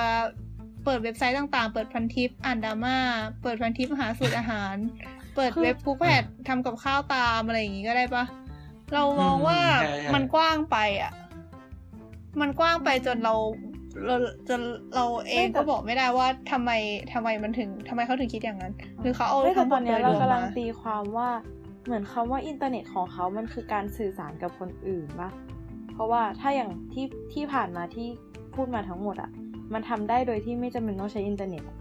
หมายถึงว่าอืมถ้าเราบอกว่าเปิดอินเทอร์เน็ตเพื่ออ่านการ์ตูนอะเราสามารถพูดว่าอ่านการ์ตูนเฉยๆได้ หรือแบบอืม เปิดดู YouTube แล้วทำกับข้าวตาม เราสามารถใช้คำว่าทำกับข้าวตามสูตรได้ เราก็เลยอืมคิดว่าเหมือนการถ้าถ้าเจาะจงว่าอะไรที่ต้องแค่อินเทอร์เน็ตเท่านั้นที่ทำได้ก็คือการติดต่อกับโลกภายนอกซึ่งเราไม่รู้จักหรือแบบมันก็จะได้ไปทางอินเทอร์เน็ตทาง social network หรือเปล่า แล้วถ้าแบบหาข้อมูลเฉยๆ เปิดวิกิอะไรเงี้ยอืมแต่นั้นแปลว่าประเทศอื่นเขาไม่ได้มีความสุขกับการเสพดราม่าแบบคนไทยนะไม่อะบางไม่คนไม่ไม่อ่าเปินดดเปิราดวิม่ากิก็หัวร้อนเปิดวิกิอะเปิดฮะเปิดวิวิกิวิกิพีวิเดียกิก็หาข้อมูลอ้างอิงไงใช่ใช่เราเราคือหมายถึงว่าแบบมันมัมันนก็ไม่ไม่ไม่รู้นะว่าไอ้คำว่าไอ้ใช่แบบการเซิร์ฟอินเทอร์เน็ตของเขาคืออะไร แล้วก็ในขณะเดียวกันอาดูจจะทีต้องวีอะอืมทีวีมันก็มีรายการร้านแปดปะอันเนี้ยช็อกมากว่าทำไมอืมดู คืออินเทอร์เน็ตเรายังพอหา support ได้ แต่ดูทีวี คือเราเองอะ เป็นคนที่ไม่ดูทีวีไอ้คำว่าดูเหมือนกันทีวีของเขาอะ คือแบบเราขังตัวเองอยู่ในห้องหรือเปล่าแบบเหมือนแบบ นั่งอยู่บนโซฟาไม่ติดต่อกับโลกภายนอกอะไรเงี้ย เปิดทีวีแช่เอาไว้อะไรอย่างนี้หรือเปล่า เหมือนแบบเออคือถ้าอย่างนั้นอะอาจจะมีปัญหาที่น่าเบื่อนะที่แบบวันวันๆดูทีวีไม่แต่เอาจริงๆทุกวันนี้ก็แบบ ไม่ดูทีวีมานานมากแล้วนะรู้สึกว่าอืมเออไม่เออถ้าไม่ถ้าไม่กลับเมืองไทยก็ไม่ได้ดูอะทีวี ก็อยู่ทงยูทูบว่ากันไปเออรู้สึกว่าในบรรดาทั้งหมดมันดูเป็นกิจกรรมที่น่าเบื่อที่สุดอย่างหนึ่ง แบบเลือกไม่ได้ด้วยว่าอยากดูอะไรอืมเหมือนทุกอย่างจะแบบตามตามโปรแกรมซึ่งแบบอืมไม่รู้อะหรือเกี่ยวกับข่าวอาชญากรรก็ไม่แน่ใจเหมือนเอออะก็ไม่แน่ใจเหมือนกันว่าเขาแบบจัดยังไง อาจจะต้องรบกวนลองเอา keyword ไป search กันดู อืม ไม่อยากตัว search reference นะก็ไม่ได้คะถ่ายแต่มาว่าอะไรอย่างงี้ขอประทานโทษเถอะ มันอ่านว่าอะไรฉันยังไม่รู้เลย ฉันเจอคำว่าได้คำเดียวเนี่ย ได้ article ครับ articleได้ซึ่งเลมันยไม่น่าแปลอย่างที่ฉันรู้จะคิดด้วย อืมเดี๋ยวตอนแปะในเพจคงต้องเขียนอธิบายคร่าวๆว่ารูปนี้คืออะไรก็อะไรอย่างงี้ไหมโหรือก็ไม่ไม่ต้องไงก็ต้องเปิดฟังฟังของเราด้วยอะไรออ๋อย่างนี้เปิดฟังไปด้วยนะใช่ก็เดี๋ยวใช่ใช่ก็สรุปว่าอันนี้คืองานวิจัยเลยนะคะ อืม คือเนี่ยเอ่ออย่างคือรูปอื่นๆเนี่ย คือมันจะมีแบบ เป็นแบบดอกจันไว้อะไรเงี้ย เห็น คือมันจะมีชื่อแล้วก็ดอกจัน ซึ่งไอ้ดอกจันเนี่ยอ่าฮะมันจะลิงก์ไปงานวิจัยอะไรสักอย่างนั่นแหละอ่าฮะแต่ว่าเราไม่ได้ถ่ายมาแค่นั้นเองโอเคก็อาจจะต้องลองไป search กันดู ก็ลองพิมพ์ก็ไปใช้อินเทอร์เน็ตนะฮะเออใช้อินเทอร์เน็ต มันก็จะไม่มีความสุขเพราะโอใส่เคไม่ก็ประมาณเจอนี้ เย่อืมโอเค งั้นต่อต่อจากไอ้เรื่องว่ากิจกรรม แบบทำให้มีความสุขยังไงอะไรเงี้ยอะไรที่ทำให้มีความสุข แล้วก็จะมีมาถึงเรื่องของความรักนะฮะซึ่งความรักเนี่ยมันก็เขาเขาก็จะแบ่งเป็นสองแบบก็คือความรักแบบเพื่อนกับความรักแบบหนุ่มสาวอะไรประมาณนี้ ซึ่งเขาก็จะแบบมีเป็นกราฟขึ้นมาเลยว่าเออไอความรักแบบหนุ่มสาวอะตอนแรกแบบมันจะพุ่งปรีดมากอะไรเงี้ยแบบรักกันดูดื่มอะไรอย่างงี้ก็ว่านไปแต่เวลาพอผ่านไปมันจะค่อย ๆ ลดลง ในขณะที่ความรักแบบเพื่อนอะมันจะค่อย ๆ ขึ้นแบบ จากตอนแรกเพิ่มขึ้นทีละนิดจนแบบ อยู่ไปเรื่อยๆ ก็จะทำให้แบบมากขึ้นเรื่อยๆมากขึ้นไปด้วยอะไรเงี้ยอืมเข้าใจซึ่งเขาบอกว่าไอ้ไอ้ช่วงเวลาที่แบบทำให้จากคือตัดจะมาที่แบบความรักแบบหนุ่มสาวอะไรเงี้ย ช่วงเวลาที่ตั้งแต่แบบเริ่มรักกันมากๆ จนถึงแบบความรักหดหายเลยประมาณเนี้ยมันแบบอยู่ในช่วงแค่หกถึงแปดเดือนเท่านั้นเองนะฮะ ซึ่งก็อธิบายได้ว่าทำไม Taylor Swift ถึงเปลี่ยนแฟนกันเดี๋ยวทุเดี๋ยวลานั่นสามเดี๋ยวเดี๋ยวดือนเดี๋ยวนะคะผิดสามเดือนนั่นสามนะสามเลยเออได้ข่าวว่าสามโอเคจะไม่มีหมายดีสามครับใช่ดีไหมอ่าฮะแหมเขาเขาฟังเราไม่รู้เรื่องโอเคใช่โอเคเฮ้ยแต่แบบโอเคนั่นนะตอนอืมหลังคือของเพื่อนมันขึ้นมาสูงกว่าคนรักเยอะมากเลยนะหมายถึงว่า ใช่ใช่เออใช่ในช่วงหลังอะ อืมอืม ก็เราเราเดาว่าก็คนคนที่เขาอยู่กันนานๆเขาก็คงไม่ได้รักกันแบบหนุ่มสาวแล้วไหมอืเขามอาจจะแบบใช่มีความผูกพันอะไรเงี้ยแบบเพื่อนอะไรเงี้ยก็ว่ากันไป ใช่ใช่ใช่อันนี้โอเคมาสร้างโลกที่เปลี่ยนด้วยมิตรภาพกันเถอะใส่ลุงพาดผ่านท้องฟ้าสวยงามครับ friendship is magic เป็นชีวิตเมจิกครับดีนะดี ก็นั่นแหละก็โอเค มันก็จะมีเรื่องทำนองเนี้ยต่อมาด้วยอย่างเช่น ว่าความสัมพันธ์กับความสุขอะไรเงี้ยเขาก็บอกว่าเออคู่ที่แต่งงานเนี่ยอ่าผู้หญิง 40 41%ผู้ชาย 35%มีความสุขอืมอ่าคู่ที่เลิกกันเนี่ย ผู้หญิง 15%ผู้ชาย 18%มีความสุข ในขณะที่คนที่อยู่เป็นโสดอะ ผู้หญิง 25%ผู้ชาย 18%มีความสุขอะไรอย่างนี้เขาก็บอกประมาณว่าเออเนี่ย คือดูเลทความสุขแล้วคนที่แต่งงานอยู่ด้วยกันเนี่ย น่าจะมีความสุขมากที่สุดอะไรอย่างนี้แต่แบบอืมแล้วก็ถ้ามีแต่งเรื่องแล้วขอเลิงกกันขึ้นมานี่กลับตลปัดเลยนะถ้าไม่ชัวร์จริง ๆ ควรเป็นอืสุดมใช่อืมเออเฮ้ยทำไมผู้ชายมันแบบ ผู้ชายมันเท่ากันเลยอะเออจริงแบบผู้ชายเลิเลิกกกักันนกักับบเป็นโสดอะไรอย่างโสดนี้อะเท่าเท่ากันเลยโอ้ผู้หญิงต้องดูดีๆถ้างั้นแบบอืมดูเสีเรายว่าดุลมัน มันน่าจะมาจากแบบเหมือนกับการใช้ชีวิตที่มาจากค่านิยมว่าเหมือนกับความที่ผู้หญิงอาจจะต้องยังพึ่งผู้ชายในหลาย ๆ เรื่องอะไรเงี้ยพอออพอเลิกกันแล้วอาจจะมีความลำบากในชีวิตมากกว่า แบบเตรียมตัวเป็นโสดตั้งแต่แรกอะไรเงี้ยนี่สิเออเป็นไปได้ คือด้วยความที่สภาพสังคมมันก็ยังไม่ได้เปลี่ยนเป็นชายหญิงเท่าเทียมกันอย่างสมบูรณ์ไง ยากมากอืมอืม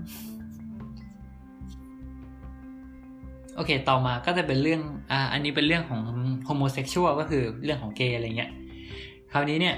อันอันนี้เป็นอะไรที่อ่านแล้วช็อกมากพอสมควร คือเขาบอกว่าว่าเอ่อคือมัน มันก็มีมีงานวิจัยว่า เออสำหรับผู้ชายที่เป็นเกย์กับผู้หญิงที่เป็นเกย์เทียบกัน คือเขาบอกว่าเอ่อ เจ็ดสิบห้าเปอร์เซ็นของผู้ชายที่เป็นเกย์เนี่ยอืมเออเคยมีคู่นอนมากกว่าหนึ่งร้อยคนฮะหนึ่งร้อยหนึ่งร้อยว่าหนึ่งร้อยแล้วก็มีผู้หญิง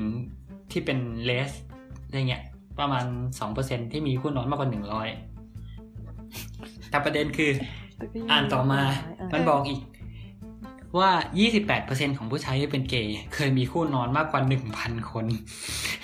เชี่ยโนเฮ้ยคุณมันต้องใช้เวลาสามปี ถ้าเกิดว่าแบบเปลี่ยนผู้นอนคืนละคืนละคนใช่ใช่ไหมใช่คือละคนน่ะ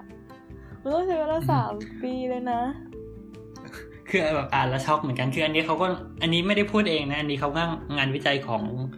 คุณโดนัลไซมอนอืมอันนี้ก็ลองลองไปเสิร์ชกันดูน่านะสฮะนใจ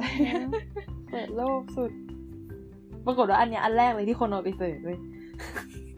โดนัลไซมอนส์นะฮะ S Y M O N S สนับสนุนเต็มที่อะฮะ แล้วของเลสคืออะไร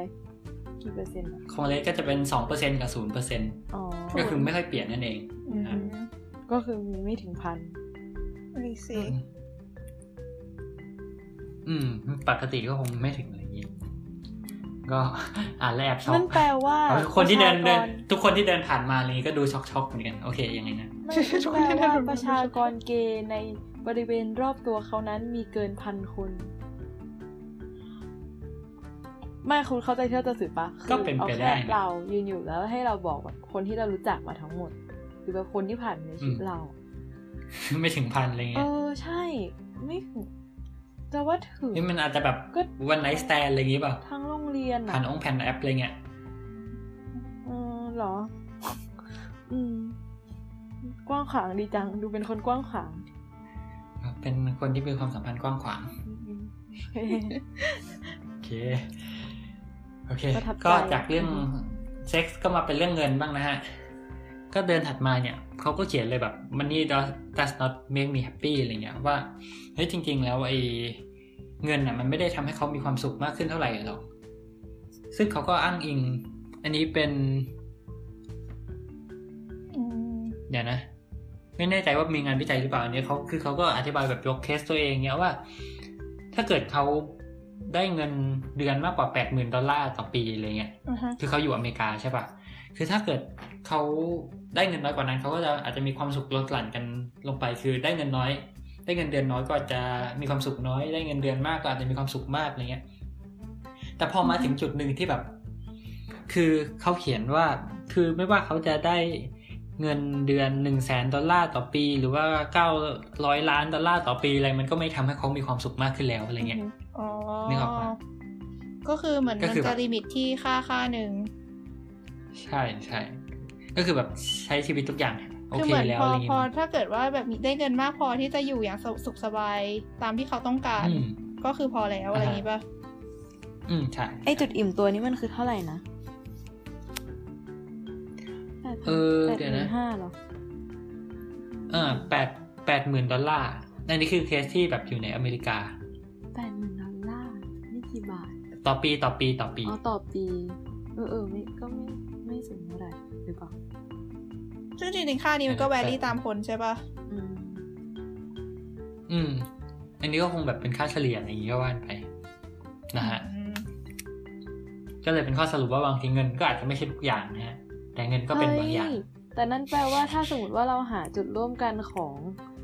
ของคนไทยได้ในแบบได้ถึงเท่าไหร่แล้วมันจะแบบจบทุกอย่างอะไรเงี้ย ก็แค่เอาเงินให้ถึงค่านั้นคนก็จะแบบไม่คอร์รัปชัน เกี่ยวกันได้ไหมไม่จำเป็นปะมันแล้วแต่คนปะบางคนมีเท่าไหร่ก็ไม่พอหรือเปล่าอืไม่แต่แบบหมายถึงว่าโดยแบบทั่ว ๆ ไปอะ่ะ เราก็อาจจะแบบ มันก็ต้องมีสักอย่างที่เป็น การทดลองที่เออเลอร์อืมก็เป็นไปแต่แบบได้ถ้าถ้าเอาขึ้นไปถึงขั้นนั้นได้อะไรเงี้ยเหมือน การวัดความสุขของคนในชาติหรื ออะไรนี้ก็อาจจะดีขึ้นปะซึ่งมันคงไม่ใช่สามร้อยบาทอะเออก็จุใช่จุอุ้ยโอ้โหแต่จะจะจะให้เลทเลทนั้นทุกคนเป็นแบบเลทพื้นฐานนี่ก็อาจจะโหดไปเลยต้อง GDP เยอะขนาดไหนถึงจะทำงานได้ก็สายสังคมนะฮะ ซึ่งไม่อยู่ในนี้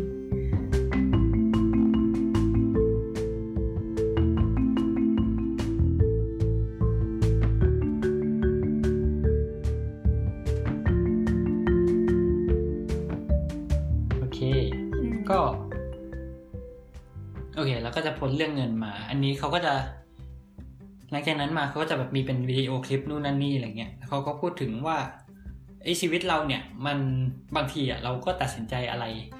ด้วยสิ่งที่แบบความคิดที่อาจจะ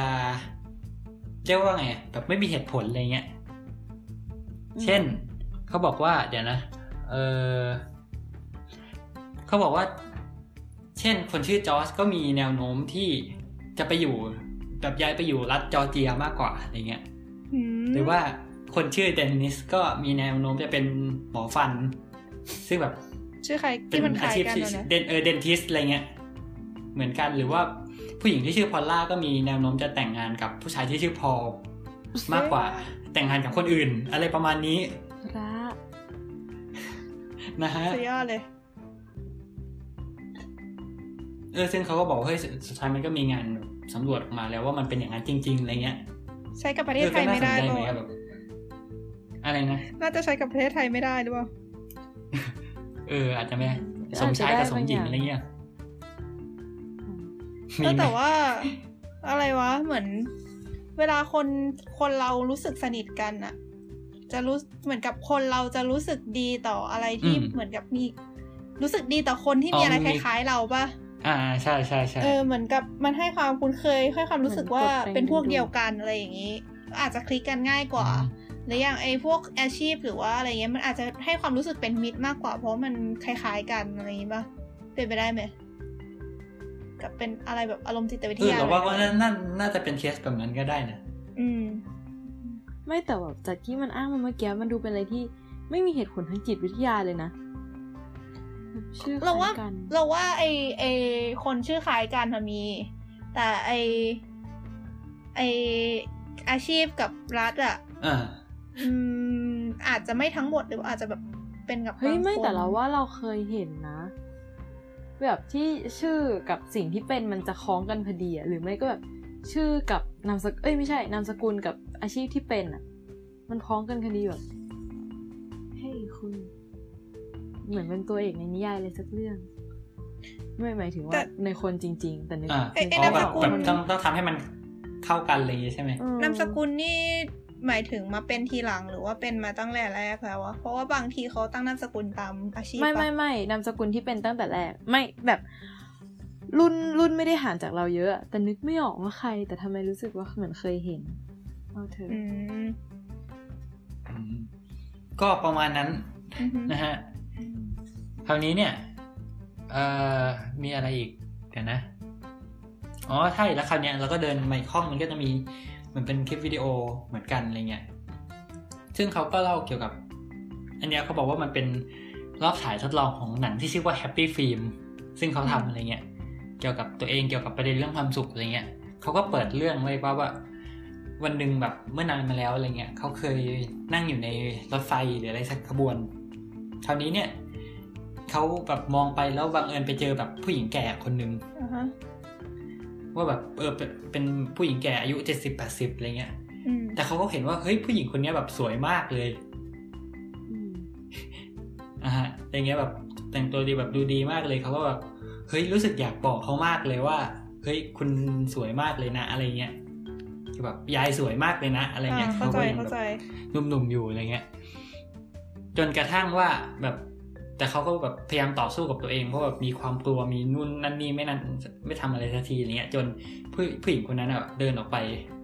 แล้วแบบจังหวะที่ประตูจะปิดนั่นเองอะคือเขาก็เลยแบบวิ่งตามออกไปแล้วเขาก็ไปบอกผู้หญิงคนนั้นสำเร็จอะไรเงี้ยแต่เขาก็โยงมาว่า คือเขาก็พอเจอเคสหลายอย่างอะแบบนั้นอะเขาสัญญากับตัวเองว่า ครั้งต่อไปอะเขาจะไม่รอจนแบบคนคนนั้นเดินออกไปอะไรเงี้ย คือเขารู้สึกยังไงกับใครเขาจะวิ่ง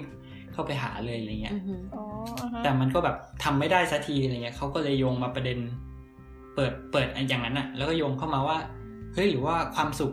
มันเกิดขึ้นยากกว่าความกลัวหรือเปล่าอะไรเงี้ยแล้วเขาก็โยงประเด็นเรื่องแบบเรื่องวิวัฒนาการขึ้นมาว่า อันนี้อาจจะเคยอาจจะค่าร้อยล้านปีมีไหมไม่แน่ใจ ก็คือแบบเล่ามาก่อนเล่ามาก่อน คือไอความกลัวอารมณ์แบบนกาทีฟเนี่ย มันเป็นสิ่งที่ปกป้องเราจากอันตรายถูกปะอ่าใช่คราวนี้เนี่ยมันก็เลยแบบเหมือนถูกดีไซน์ออกมาให้ ให้มันแบบเกิดขึ้นง่ายกว่าสิ่งที่เป็นความสุขอะไรเงี้ยอือหืออ่าฮะอืมอย่างงี้เข้าใจก็เป็นไปได้นะอืมเหมือนกับอืมอืม ก็ใช่คือเหก็มืออาจนจะคแบวามบสุขถ้าบางถ้าประเกิดเภทอ่าฮะมันความสุขบางประเภทอย่างเช่น ความสุขจากเอ่อพวกเรื่องแบบ ความสุขจากการมีแฟนหรือความสุขจากเรื่องเซ็กส์อะไรเงี้ยมันอาจจะสำคัญกว่าก็ได้ เพราะว่ามันจำเป็นต่อการสืบทอดเผ่าพันธุ์ปะ แต่ว่าเหมือนกับอืมเหมือนสมองเราอาจจะจัดให้เฉพาะความสุขบางประเภทอะที่มีอำนาจเหนืออะไรอย่างอื่น แต่ว่า เออใช่ความสุขว่าแต่ส่วนใหญ่ว่ามันก็บางจะเป็นอะไรทางนกาทีฟนะแต่ว่าอะเหมือนกับถ้าเกิดอยากให้เราsafe อย่างเงี้ยเขาก็อาจจะสมองอาจจะจัดการให้อารมณ์ทาง negative ขึ้นมามีอำนาจเหนือความสุขที่แบบอาจจะไม่ได้สุขมากดูแล้วไม่คุ้มกันอะไรอย่างงี้ไหมอืม เออเออ น่าจะประมาณนั้นอย่างงั้นแล้วเขาก็พูดถึงว่าเนี่ย เออเขาก็สงสัยขึ้นมาอีกว่าถ้าไอการฝึกร่างกายมันสามารถฝึกได้งั้น เราสามารถฝึกให้ตัวเองมีความสุขได้ไหมอะไรเงี้ยเขาก็เลยไป challenge ตัวเองไปเดิน ไปแบบไปอยู่กลางผู้คนอะไรเงี้ยเสร็จแล้วเขาก็บอกรักทุกคนที่เดินผ่านมาอะไรเงี้ยอ่าฮะอะไรงี้ก็ว่ากันไปก็ประมาณนี้แหละ ก็บางคนก็ดูงงๆอะไรอย่างงี้อืม ก็แบบมีคนมาถามว่าเนี่ยนี่คือคือคุณบอกรักผู้หญิงทุกคนที่เดินผ่านคุณไปเหรอเขาก็บอกเออใช่อะไรอย่างงี้ แล้วเขาก็จะนี่บอกคืออยู่ในอเมริกาฮ้ยคนนี้ใช่ปะแบบเสื้อสวยจังเลยคนนี้ อะไรอย่างเงี้ยอ๋อใช่ใช่เหมือนมันเขาดีนะตอนนี้มัน่าจะอยู่อเมริการู้สึกว่าสังคมอย่างนั้นน่ะ มันทำงี้ง่ายกว่าญี่ปุ่น ถ้าถ้าทำอย่างนี้ญี่ปุ่นนี่เราว่าโดนตำรวจจับ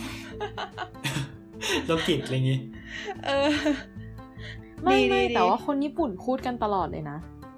ไม่แต่มันเป็นคนไม่รู้คนจักญี่ปุ่นปะอะ เป็นเป็นลักษณะที่ว่าของเราอาจารย์อะจะเป็นตลอดเลยไม่ว่าคุณจะทำอะไรด้วยความสามารถแค่ไหนก็แล้ว แต่แต่คือเขาจะหาเรื่องชมเราได้ตลอดที่เดินผ่านไม่ไม่มันคือคนละเคสกันปะอันนี้คือเคสเราสมมใช่ติไม่แต่พาตัวเองหไปมายอถึยู่งว่าในย่ามันนเป็นอะไรสักอย่างเราพูดกับคนไม่รู้จักว่าคุณสวยอะไรเงี้ยเออแล้วว่า ไม่แต่หมายเขาถึงจะว่าไม่ไว้ถ้าในใจเคสแบบคนรู้จักอะถ้าเทียบกันว่าด้วยแค่เอาในสังคมเล็กๆในโรงเรียนถามว่าทำได้ไหมทำได้ แต่ว่า ด้วยอะไรหลาย ๆ อย่าง มันทำให้รู้สึกว่าแบบเฮ้ยมันใช่หรือเปล่ามันแปลกด้วยวัฒนธรรมที่ต่างกัน ไม่เหมือนอือฮึเพราะว่าพออันนี้มันเป็นวัฒนธรรมมันเลยรู้สึกว่าเขาพูดเขาเป็นวัฒนธรรมหรือเปล่าหรืออะไรอย่างนี้ด้วยไงแต่แบบอ๋อถ้าอันนั้นก็จะเป็นอารมณ์ว่ามันคือการแบบชาเลนตัวเองเพราะมันคือการทีทำในสิ่งที่คนในสังคมนั้นอะเขาไม่ทำกันอะไรอย่างนี้แต่แบอือบฮึเออ น่าทำนะ คือเรายังเคยคิดว่าแบบเออ จริงๆ ถ้าเราไม่ต้องมานั่งคิดว่าแบบ มันคือวัฒนธรรมเขาที่เขาจะต้องมีมารยาทในการพูดแบบ อ้อมอ้อมหรืออะไรเงี้ยแล้วเราเชื่อในสิ่งที่เขาพูดไปอะมันก็ดูเป็นโลกที่สวยงามแบบอยู่กลางทุ่งลาเวนเดอร์ดีนะกลางทุ่งลาเวนเดอร์แต่เราชอบนะไอเดียที่แบบมองว่าเออคนนี้สวยว่ะแล้วก็บอกได้เลยอะไรเงี้ยเพราะหลายๆครั้งเราเกิดความรู้สึกประมาณนี้เหมือนกันแบบ รู้สึกว่าเออคนนี้แต่งตัวดีอะเฮ้ยคนนี้เครื่องประดับสวยจังอะไรอย่างงี้เหมือนเออจริง ๆ เหมือนเมื่อก่อนมันก็มี ไม่ไม่ใช่เมื่อก่อนอะ เหมือนคนไทยเนี่ยแหละก็ชอบแบบพูดกันไหมว่า ออกจากบ้านอะแล้วยิ้มให้กับทุกคนที่เจออะเหมือนว่าอ้ายมิสแคทอีกแล้ว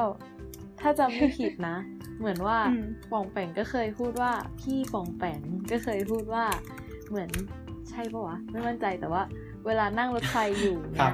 แล้วแบบจำอ่าได้ไหมว่าตอนเด็กๆอะที่เราโบกมือให้กับคนอะไรเงี้ย เรามีความสุขแค่ไหนเนี่ยเอออ๋ออแต่ว่าพอเราโตขึ้นมาแล้วอะ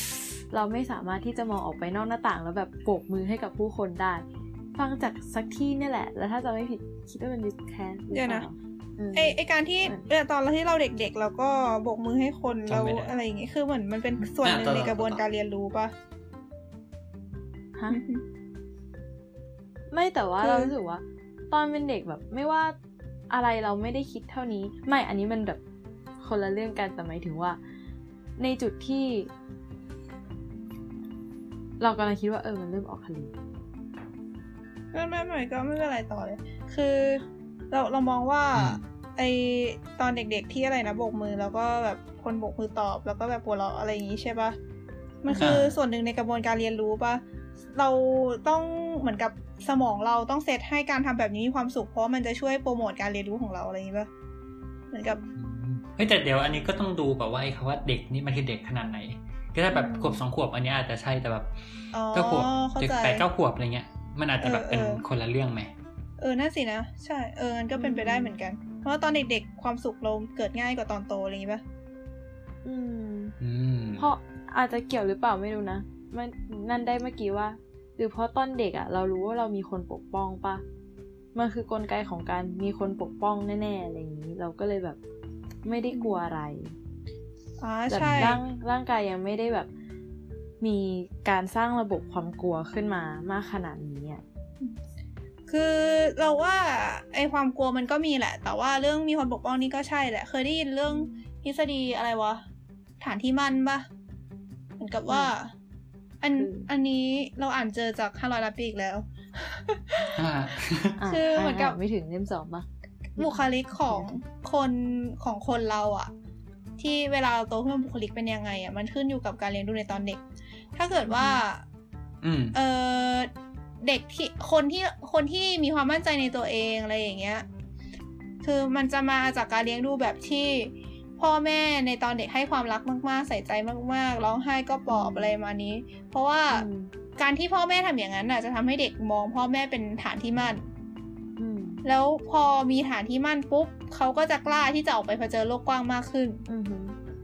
แล้วตอนเด็กมากๆอย่างเงี้ย ฐานที่มั่นก็คือจะเป็นพ่อแม่ใช่ปะเพราะฉะนั้นก็คือจะไม่ห่างจากพ่อแม่เท่าไหร่ พอโตขึ้นมาเรื่อยๆ ฐานที่มั่นอาจจะเปลี่ยนเป็นอย่างอื่นอย่างเช่น สิ่งของที่รักอะไรเงี้ยแบบอย่างเช่น ตุ๊กตาที่แบบห่วงมาก เอาแบบจะไปไหนก็คือต้องเอาไปด้วยอะไรอย่างงี้ แล้วโตขึ้นมาฐานที่มั่นนั้นก็คือไม่จำเป็นต้องเป็นสิ่งของแล้ว ก็คือใจเราแบบมั่นคงไปแล้ว ก็คือเราก็จะมีความมั่นใจในตัวเองอะไรประมาณนั้น อืม อืม เอาแค่นี้แล้วกัน ประมาณนั้นแหละเราคิดว่าน่าจะเกี่ยวกันอยู่นะ อืม ก็ประมาณนี้เนอะอืมราคราวนี้เนี่ยครับเราก็อันเนี้ยคือเป็นห้องแบบที่มีหนังฉายหลาย ๆ อย่างเนี่ยคราวนี้เราก็เดินออกมาแล้วก็เจอกับ อันอันนี้ก็จะเป็นสิ่งที่จะตอบคำถามตอนแรกนะฮะว่าไอ้ลิงที่ว่าคืออะไร อืมในที่สุด คือเราอ่านดูเนี่ยคือประคือเท่าที่เข้าใจอะประมาณว่าเหมือนเขาเอาลิงไอเนี่ยไปวางไว้จุดต่างๆ ของ อาจจะของเยอรมันหรือของอะไรเงี้ยหลาย ๆ ที่เสร็จแล้ว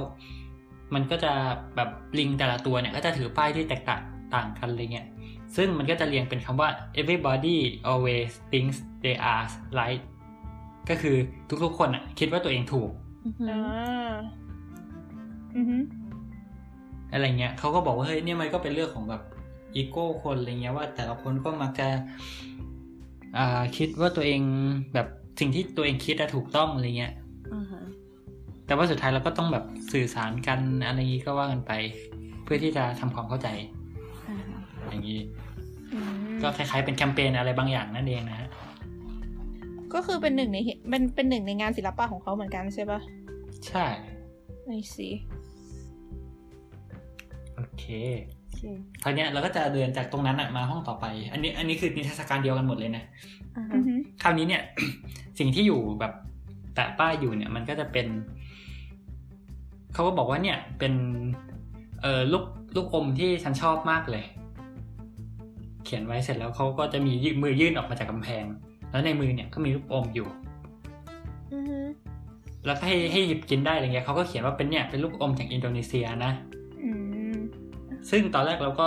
ไม่ขาดจะหยิบกิน เพราะว่ามันหวานอะไรเงี้ยไม่มีน้ำด้วยอะไรอย่างงี้ แต่บังเอิญว่ามีลุงคนหนึ่งอันนี้อาจจะไม่เกี่ยวกับนิทรรศการนะนะแต่แบบเป็นลุงที่ที่แบบเขาเรียกว่าไงอะเขาแบบเป็นคนดูแลพิพิธภัณฑ์อะไรเงี้ยเดิน เออเอออาจจะเรียกมันก็ได้มั้งเรียกได้ใช่ปะม คือคือเจ้าหน้าที่ทุกคนเป็นพันธลักษณ์ปะที่อยู่ในพิพิธภัณฑ์หรือว่าไม่เกี่ยว อันนี้ไม่เอาเป็นว่าเจ้าหน้าที่แล้วกันเอาเถอะจ้หอ่าน้ที่เอาเอาเป็นว่าลุงลุงคนเนี้ยเขาก็ เออเขาก็บอกเฮ้ยนี่ไงเขาบอกว่าให้หยิบก็หยิบ เออ อย่างนั้นอย่างนี้อย่างนี้เราก็หยิบมาเสร็จแล้วคุยไปคุยมาอะไรเงี้ยอืมเขาก็บอกว่าเนี่ยเอ้ยไอ้ลูกอมเนี่ยมาจากอินโดนีเซียใช่ไหมคือแบบเอ้ยคุณก็มาจากเอเชียเหมือนกันนี่แบบเออมาจากประเทศไหนเหรอคราวเนี้ยแล้วก็ตอบแบบเออมาจากประเทศไทย เขาก็ชะงักไปนิดหนึ่งเลย เออเสร็จคุยไปคุยมา เขาบอกว่าจริง ๆ อะ เขาเคยอยู่ประเทศไทยอะ ถ้าจำไม่ผิดสิบเจ็ดปีฮะนะฮะเขาพูดไทยได้ดิไม่รู้เออไม่ได้คุยภาษาไทยไงตอนคุยภาษาอังกฤษมั้งเออเขาพูดอ๋อพูดพูดมาเป็นภาษาอังกฤษก่อนอย่างเงี้ยอ๋อฮะแล้วเขาก็แบบเขาก็ดู เออเหี้ยเรียกว่าไงดีโอ้สัสเขาก็ดูแบบเศร้าๆนิดนึงอะไรเงี้ย แล้วเขาก็บอกว่า เฮ้ยเมื่อก่อนอะผมชอบเมืองไทยมากเลยนะแบบคนผู้คนดีอาหารไทยอร่อยอะไรเงี้ยเหมือนเขาเคยเป็นแบบเป็นครูอยู่ที่นครสวรรค์มั้งสอนภาษาอังกฤษภาษาเยอรมันอะไรเงี้ยชุดแค่เออเสร็จแต่เขาก็บอกว่าเนี่ยช่วงหลังๆมาเนี่ยประเทศไทย เออยังไงดีวะ คือเหมือน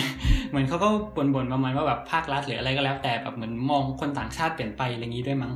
เขาก็บอกว่าเนี่ย เมื่อก่อนอะเหมือนเขาแบบเหมือน ถ้าตีความไม่ไม่ผิดเหมือนประมาณว่า เหมือนเขาน่าจะโดนทรีทที่ดีกว่าเนี้ยแต่ว่าตอนนี้เหมือนเมืองไทยมองฝรั่งเป็นแค่แบบคนที่เป็นทัวริสต์มาท่องเที่ยวมาจ่ายตังค์แล้วก็เดินออกไปอะไรเงี้ยอืมเขาก็เลยแบบรู้สึกเหมือนแบบมันไม่ใช่ที่ของเขาอีกแล้วเขาก็เลยออกมาอะไรเงี้ยอ๋อซึ่งก็เป็นปริศนาว่าสมควรว่าสุดท้ายเขาไปเจออะไรมาอะไรเงี้ยโอ้อืมเจอดราม่านะฮะโดยบังเอิญเออดราม่าเลยใช่ กำลังแบบคิดอยู่ว่า เออมันเปลี่ยนไปเยอะไหม แต่แบบโหสิบเจ็ดปี ย้อนกลับไปไกลจังนั่นสินะกำลังคิดว่าแบบเราเป็นคนไทยเงี้ยเราก็ไม่ค่อยรู้นโยบายต่างชาติของประเทศไทยเงี้ยแบบอืม คือเออคือเราเราไม่รู้นะว่าแบบ สายตาเรียกว่าไงดีอะสายตาภาครัฐหรืออะไรก็แล้ว แต่ที่เขามองต่างชาติอะไรเงี้ยเขาอะไรยังไงอะไรเงี้ย แล้วสัตว์วิ การที่ต่างชาติเข้ามาอยู่เนี่ย มันเขาต้องพบเจอกับอะไรบ้างแล้วก็ไม่มีทางรู้นะก็ถ้ามีโอกาสคือเหมืก็อนอ่าเทปแดดสองแล้วกันวิวัฒนาการสายตาไทยต่อต่างชาติอะตั้งให้ดีก็นั่นแหละก็คือเหมือนแบบพวกเราก็ไปอยู่ในสังคมอย่างอื่นอย่างนู้นอย่างนี้เราก็จะพบเจอกับนู้นนั่นนี่อะไรแตกต่างกันไปนะ คือเราก็ไม่คือเหมือนเราจะรู้ว่าฝงขข้มประเทศที่เราไปอยู่ป็นอะงงบ้างทีทกับคนต่างชาติยังไง เพราะเราเป็นต่างชาติที่อยู่ประเทศนั้นปะอ๋อเออใช่ แต่ใช่ประเทศบ้านเกิดเราเองเราก็ไม่รู้ ใช่ใช่เออนั่นสินะโอเค ก็ประมาณนี้ อันนี้มีภาพของลุงเล็กน้อยจากข้างหลังมันน่าเศร้ามากเลยอะ คือเป็นภาพแบบด้านหลังลุงกำลังเดินดูจากไป emotional เหมือนอารมณ์ว่าแบบเหมือนลุงเพิ่งเพื่อจบว่าอืมแต่ว่า เดี๋ยวนี้ประเทศไทยเปลี่ยนไปนะ เขามองต่างชาติเปลี่ยนไป แล้วก็ทำหน้าเศร้าๆคนลุงค่อยๆก้มหน้าลงหันหลังว้าวแล้วดินแหมจเขาก็ชวนคุยอย่างอื่นด้วยอ้าวเหรอเขาไม่ดราม่าอย่างเดียวอะไรเงี้ยดูภาพมันต่อกันแล้วแบบโอ้ดูเศร้าโอเค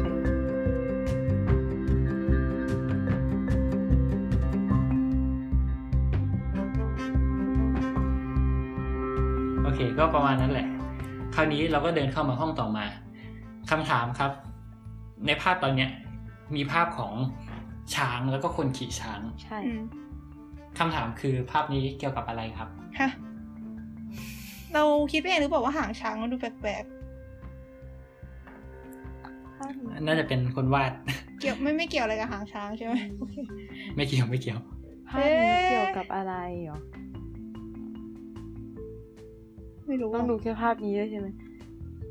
อืมมีช้างไม่ช้างกับมีตาควานช้างภาพความผูกพันเหรอ ช้างไม่มีตา ค่ะ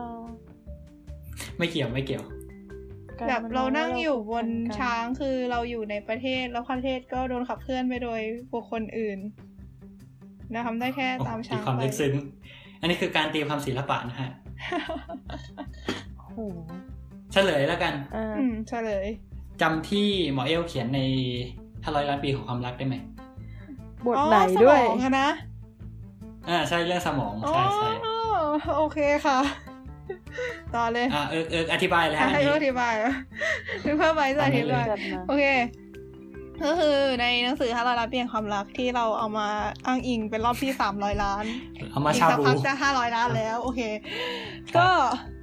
มันเป็น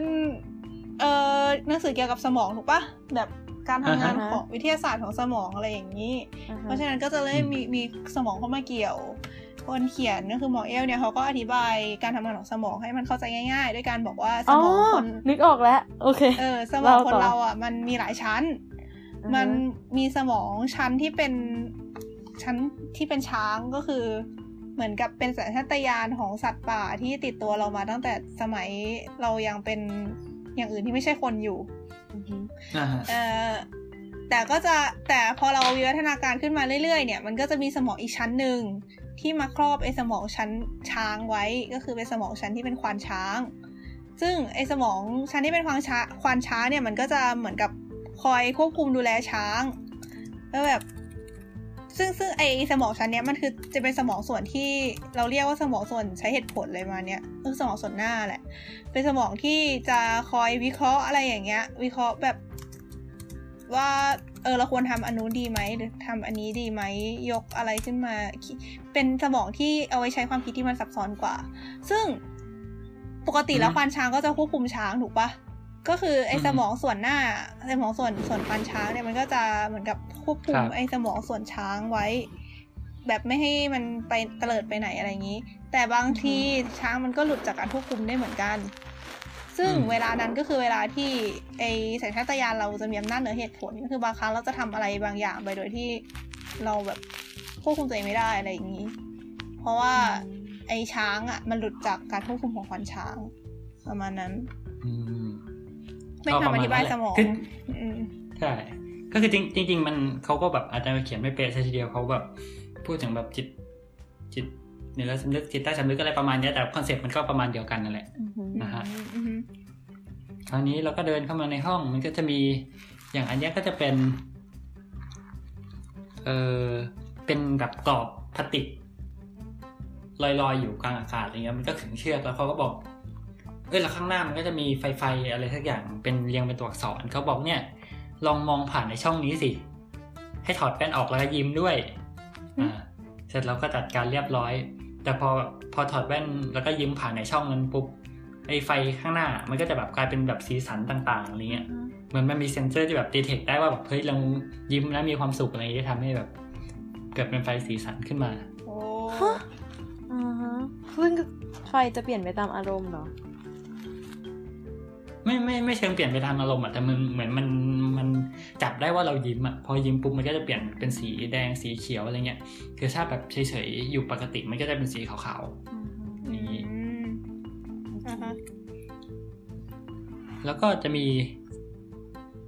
เอ่อก็จะมีเป็นอะไรอะเป็นแบบหลอดไฟนีออนเรียงเป็นตัวอักษร เป็นโค้ดนู่นนั่นนี่ แล้วก็ให้เราปั่นจักรยานอะไรเงี้ย ว่าเรา คือพอ ถ้าเราไม่ปั่นจักรยานมันก็จะดับ อยู่มืดๆถ้าเราปั่นจักรยานมันก็จะแบบขึ้นเป็นคำนู้นคำนี้อะไรเงี้ยเขาก็จะโยงมาว่าเนี่ยเฮ้ยมันมีบางอย่างหลาย ๆ อย่างในชีวิตนะ ที่เรารู้สึกว่าเออเราน่าจะลองทำดูหรือว่าเราน่าจะทำอย่างนั้นอย่างนี้อะไรเงี้ยอ่าก็คือถ้าเราทำมันก็จะอ่าเปลี่ยนปะถ้าเกิดเราอยู่เฉยๆมันก็จะเป็นอย่างนั้นแหละ อะไรอย่างนี้ปะใช่ เดี๋ยวนะมันเขียนว่าอะไรวะ อืม อะไรประมาณนี้แหละอ่าฮะ เข้าใจ โอเค จะขึ้นเป็นโค้ดต่างๆให้กำลังใจหรืออะไรมานี้ อืม เป็นโค้ดให้กำลังใจอะไรเงี้ย เหมือนแบบเฮ้ยเราอุตส่าห์ทำแล้วแล้วมันก็จะขึ้นมา อย่างนี้อ่าอ่าฮะอ๋อใช่แล้วก็มันก็จะมี อันนี้ เดี๋ยวนะอ๋อแล้วมันก็จะมีแบบเป็นคอลัมน์ตั้งอยู่อะไรเงี้ย เป็นคล้ายๆกึ่งแบบสอบถาม ซึ่งมันจะถามว่าคุณมีความสุขแค่ไหน มีตัวเลือกตั้งแต่หนึ่งถึงสิบซึ่งไอไอหนึ่งถึงสิบเนี่ย มันมันจะเป็นแบบเป็นคอลัมน์แก้วอะเป็นคอลัมน์แก้วสิบคอลัมน์มีเลขหนึ่งถึงเหมือสิบนเป็นระดับความสุขซึ่งไอในคอปะอะไรนะ มันคือแบบระดับความสุขว่าเรามีระดับความสุขระดับหนึ่งถึงสิบอะไรอย่างนี้ปะใช่ใช่ก็คือหนึ่งก็คือแบบไม่มีความสุขเลยแย่มากสิบคือมีความสุขที่สุดอือฮึคราวนี้เนี่ยไอในคอลัมน์แก้วแต่ละอันอะมันจะบรรจุแบบลูกกลมๆเหลืองๆซึ่งเราเดาว่าน่าจะเป็นหมากฝรั่งหรืออะไรสักอย่าง แบบอยู่อะไรเงี้ยแต่แล้วอืมแต่ละคนแบบคนที่เข้ามาเนี่ย ก็สามารถเลือกได้ว่าเฮ้ยเรามีความสุขที่ระดับเท่าไหร่สมมติเรามีความสุขที่ระดับแปดแล้วก็เข้าไปเสร็จแล้วก็แบบบุนให้ไอ้ไอ้ลูกกลมๆอะมันออกมาอืมได้อะไรเงี้ยเหมือนเป็นการทำแบบสอบถาม เพราะฉะนั้นเนี่ยอืมสุดท้ายเราก็จะเห็นได้ว่าไอ้แต่ละระดับอะมันเป็นแก้วใสๆใช่ป่ะคือไอ้ที่ลูกกลมๆหายไปมากเนี่ย แสดงว่าคนเลือกอันนั้นเยอะอะไรอย่างนี้อ๋อ เฮ้ยดีว่ะ คือเคยเห็นอืมแต่ก็แบบแบบที่เออเอาไปเติมอะ ไม่เคยเห็นแบบที่อืมเอาออกมาก่อนเลย เจ๋งว่าเจ๋งอันนี้เจ๋คืงอน่าจะเอาออกแล้วไปกินได้อะไรอย่างงี้ก็ว่ากันไป เข้าใจ แต่เราไม่ได้หมุนนะไม่เข้าใจเพราะว่าเนื่องคิดจากหวานมาจากไอ้ลูกอมเมื่อกี้มาแล้วอืมโอเคก็ประมาณนั้นเอ้ยเดี๋ยวนะตกลงแล้วก็ลูกอมมีนัยยะอะไรวะ เหมือนพูดถึงคุณลุง ก็ให้ความสุข เออจริงอะ เราเราเดาว่าคงไม่ไม่มีอะก็คือน่าคือคือมาเขียนว่าเออเนี่ยก็ชอบก็เอาไป กินแล้วมีความสุขก็จบอะไรเงี้ยอืมศิลปินแกน่าจะอินดี้อะไรแถวนั้นบังเอิญไปเจอลุงตรงนั้นพอดีไงอืมโดนยุลุงแย่งซีนหมดก็ตกใจเผื่อมีอะไรซ่อนอยู่ ก็เดี๋ยวนะ แล้วก็อันนี้แล้วการกิจกรรมสุดท้ายเนี่ย ก็คืออันนี้คือแบบเดินมาครบแล้วเนี่ยมันก็จะ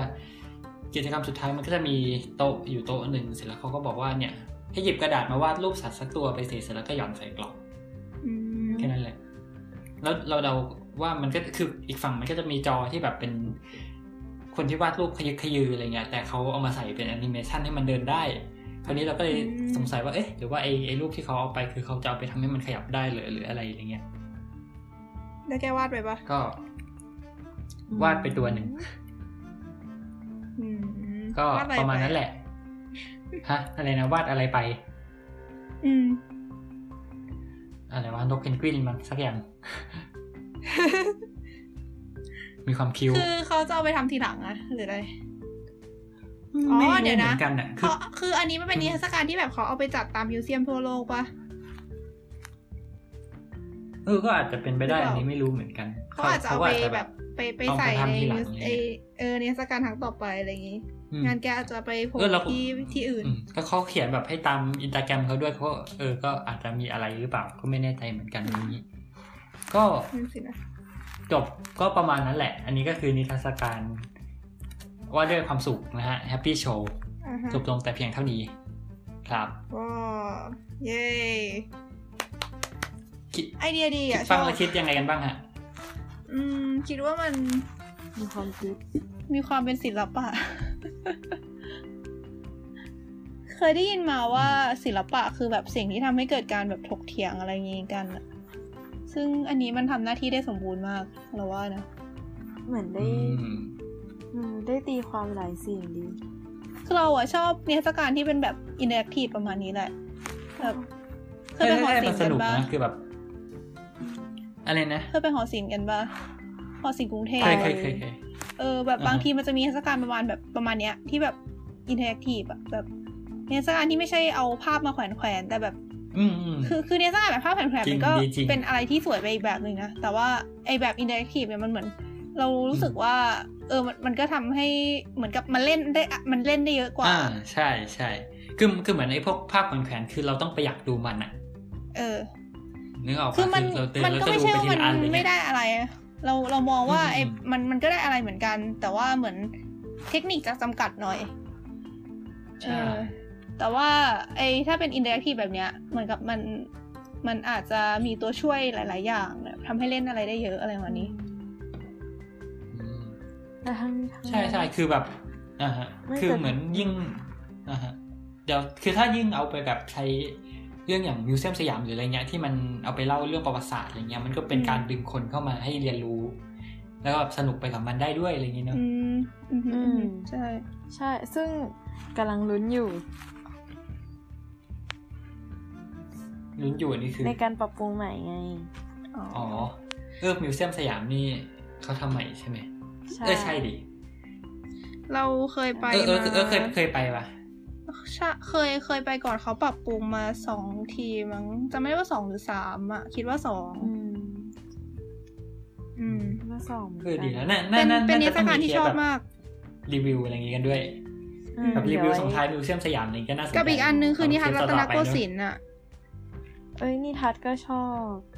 นิทัศน์เราก็ว่าทำดี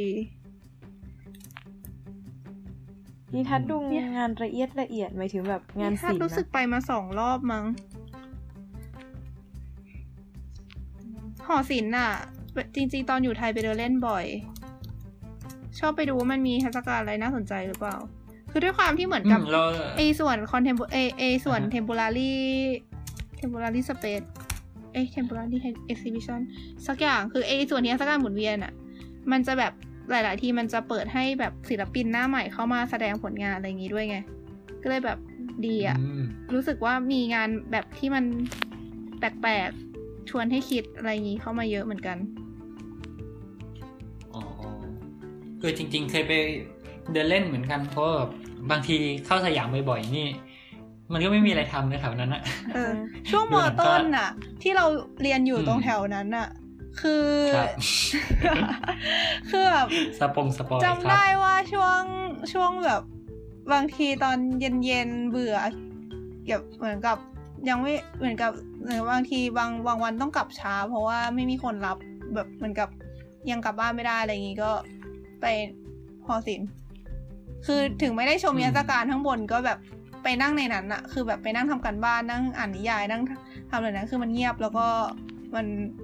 รู้สึกว่าบรรยากาศมันมันมันสงบดีอะไรเงี้ยมีสิ่งดูชีวิตในกรุงนะฮะคอนทราสต์กับความวุ่นวายในสยามเออ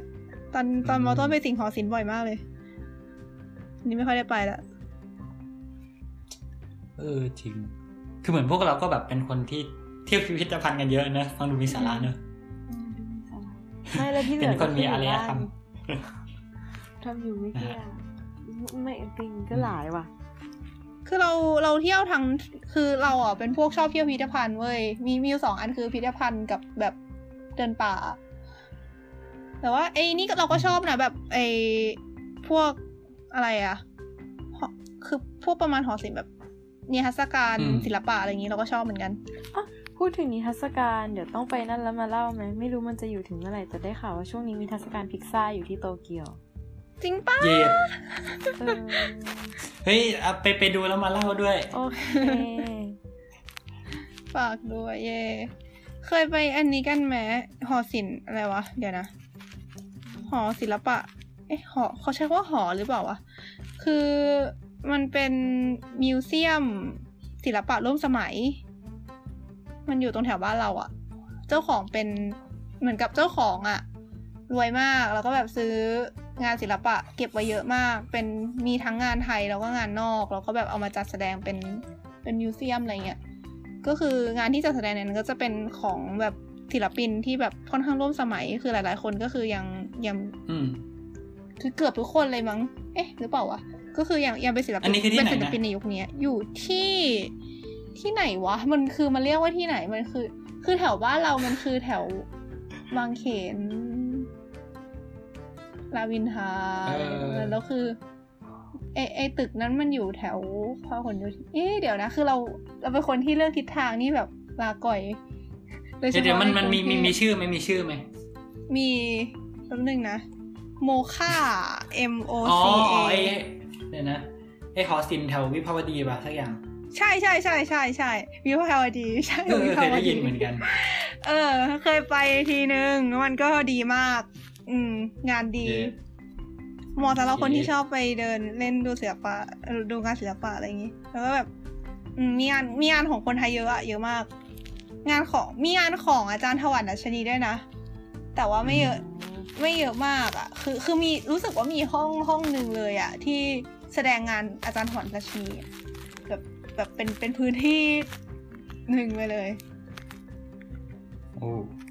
ไม่แน่ใจว่า ที่บ้านดำอาจจะเยอะกว่า เออ ที่บ้านดำน่าจะเยอะกว่ามั้งแล้วก็พูดขถึองงนิทรรศการพวกศิลปะก็เหมือนที่ที่โตเกียวนี่เคยไปมาครั้งหนึ่งจากที่เคเป็นแต่ประเด็นคือจำชื่อศิลปินไม่ได้ แต่ว่ามันดูน่ารักดีในการเอาพวกภาพเขียนดัง ๆ มา cover แต่ว่าเปลี่ยนตัวละครในภาพเป็นแมว เฮ้ย มันน่ารักมีความมากคิ้วแบบอยากดูเลยอะ เหมือนเหมือนแล้วเขาจะเปลี่ยนชื่อให้มันเป็นแบบคล้องกับความเป็นแมวอะ แบบเหมียวนาริซ่าอะไรเงี้ยเอ้ยเผือกโมนาลิซาหรือแบบไอไอรูปที่มันเป็นแบบคนกรีดร้องอะ ที่เคยเห็นเบี้ยวๆก็มีเป็นแมว The นะ Scream เออนั่นนั่นแหละ แบบฉันดูแล้วก็แบบเออ คุณมีความสามารถและคุณมีความพยายามมากจริง ๆ ในการแบบมีความทำทุคิ้กวอย่าง เออแล้วแล้วมันคิ้วมาก เคยคิดอันนี้จะคือที่ไหนนะ อันนี้จัดที่โตเกียวเป็นแบบนิทรรศการเล็กๆ มีเอาแบบไม่คือจำนวนภาพอะเยอะโอ้แล้วก็มันช่างแบบมีความเป็นญี่ปุ่นเหลือเกิน ใช่ก็เสียใช่ตังไหมค์ดูเข้าไปมีความเป็นดูญี่ปุ่นมาแล้วก็ไม่มีแรงซื้อของที่ระลึกใดๆ เพราะว่าแบบสู้ราคาไม่ไหวจริงเออที่ที่เซนไดนี่ตรง ตรงมหาลัยเลยเลยอะมี art museum อยู่ที่หนึ่งก็จะมีแบบ งานของศิลปินหลาย ๆ คนวนมาแสดงอยู่ เออๆแล้วได้ไปดูมาไหมฮะ ได้ไปดูบ้าง แบบบางทีก็มีมีทีหนึ่งรุ่นพี่ชวนไปตอนนั้นเป็นงานของปิกัสโซมั้งแต่ไม่ใช่งานดัง ๆ นะแบบเป็นก็คือเป็นงานของปิกัสโซแหละ แต่ว่าเป็นงานที่ไม่ได้ดังมากไม่ใช่เป็นภาพที่แบบคนคุ้นเคยกัน แต่ก็คือเป็นงานปิกัสโซ อืมก็ไปไปแล้วก็รู้สึกแบบยังไงอะคือมันก็เป็นแบบคือ มันจะเงียบอะแล้วแบบเป็นงานจัดแสดงแล้วก็ไปแล้วก็ยืนดูประมาณนั้น แล้วก็แบบไม่ค่อยกล้าคุยกันดัง เพราะว่ามันเงียบ อืม ก็ประมาณนี้นะอะสำหรับเทปแรกหรือว่าไง ของรายการอะไรนะสำหรับเราชื่อรายการอะไรนะโจรสลัดลัดลัดลัดลัดลัดเย้เอ้ยเขียนเป็นแบบทัวร์ที่หนึ่งอะไรอย่างงี้ไหมเดี๋ยวตอนอืมที่ไม่ไม่ใช่ตอนที่หนึ่งอะใช้คำว่าอะไรดี การเดินทางที่หนึ่ง ออกเรือครั้งที่หนึ่งถอนสมอเอ้ยทริปที่หนึ่งอะไรถอนนะสมอครั้งที่หนึ่งกลางใบเรือเออมันรู้สึกถอนสมองแล้วมันต้องมีนั่นแหละ เอาเอาเป็นว่าก็ ก็เท่านี้เนอะอ่าฮะได้หรือว่าไง ก็เดี๋ยวนะ คือสำหรับวันนี้เนี่ยเราก็ได้คือเราก็เล่าเกี่ยวกับแบบนิทรรศการเกี่ยวกับความสุขใช่ไหมอืมอ่าใช่ และซึ่งความสุขของแต่ละคนมันก็อาจจะแตกต่างกันไปอะไรเงี้ย แต่สำหรับความสุขของพวกเราเนี่ยก็คือการทำพอดแคสต์นะฮะโอ้โหและก็คือความสุขจบสวยค่ะในการท่องเที่ยวไปในที่ต่างๆ เพราะฉะนั้นเราก็หวังว่าท่านผู้ฟังทุกท่านจะมีความสุขไปกับเราสำหรับวันนี้สวัสดีครับ สวัสดีค่ะะจบลงมากเสียวจบลงมากมาก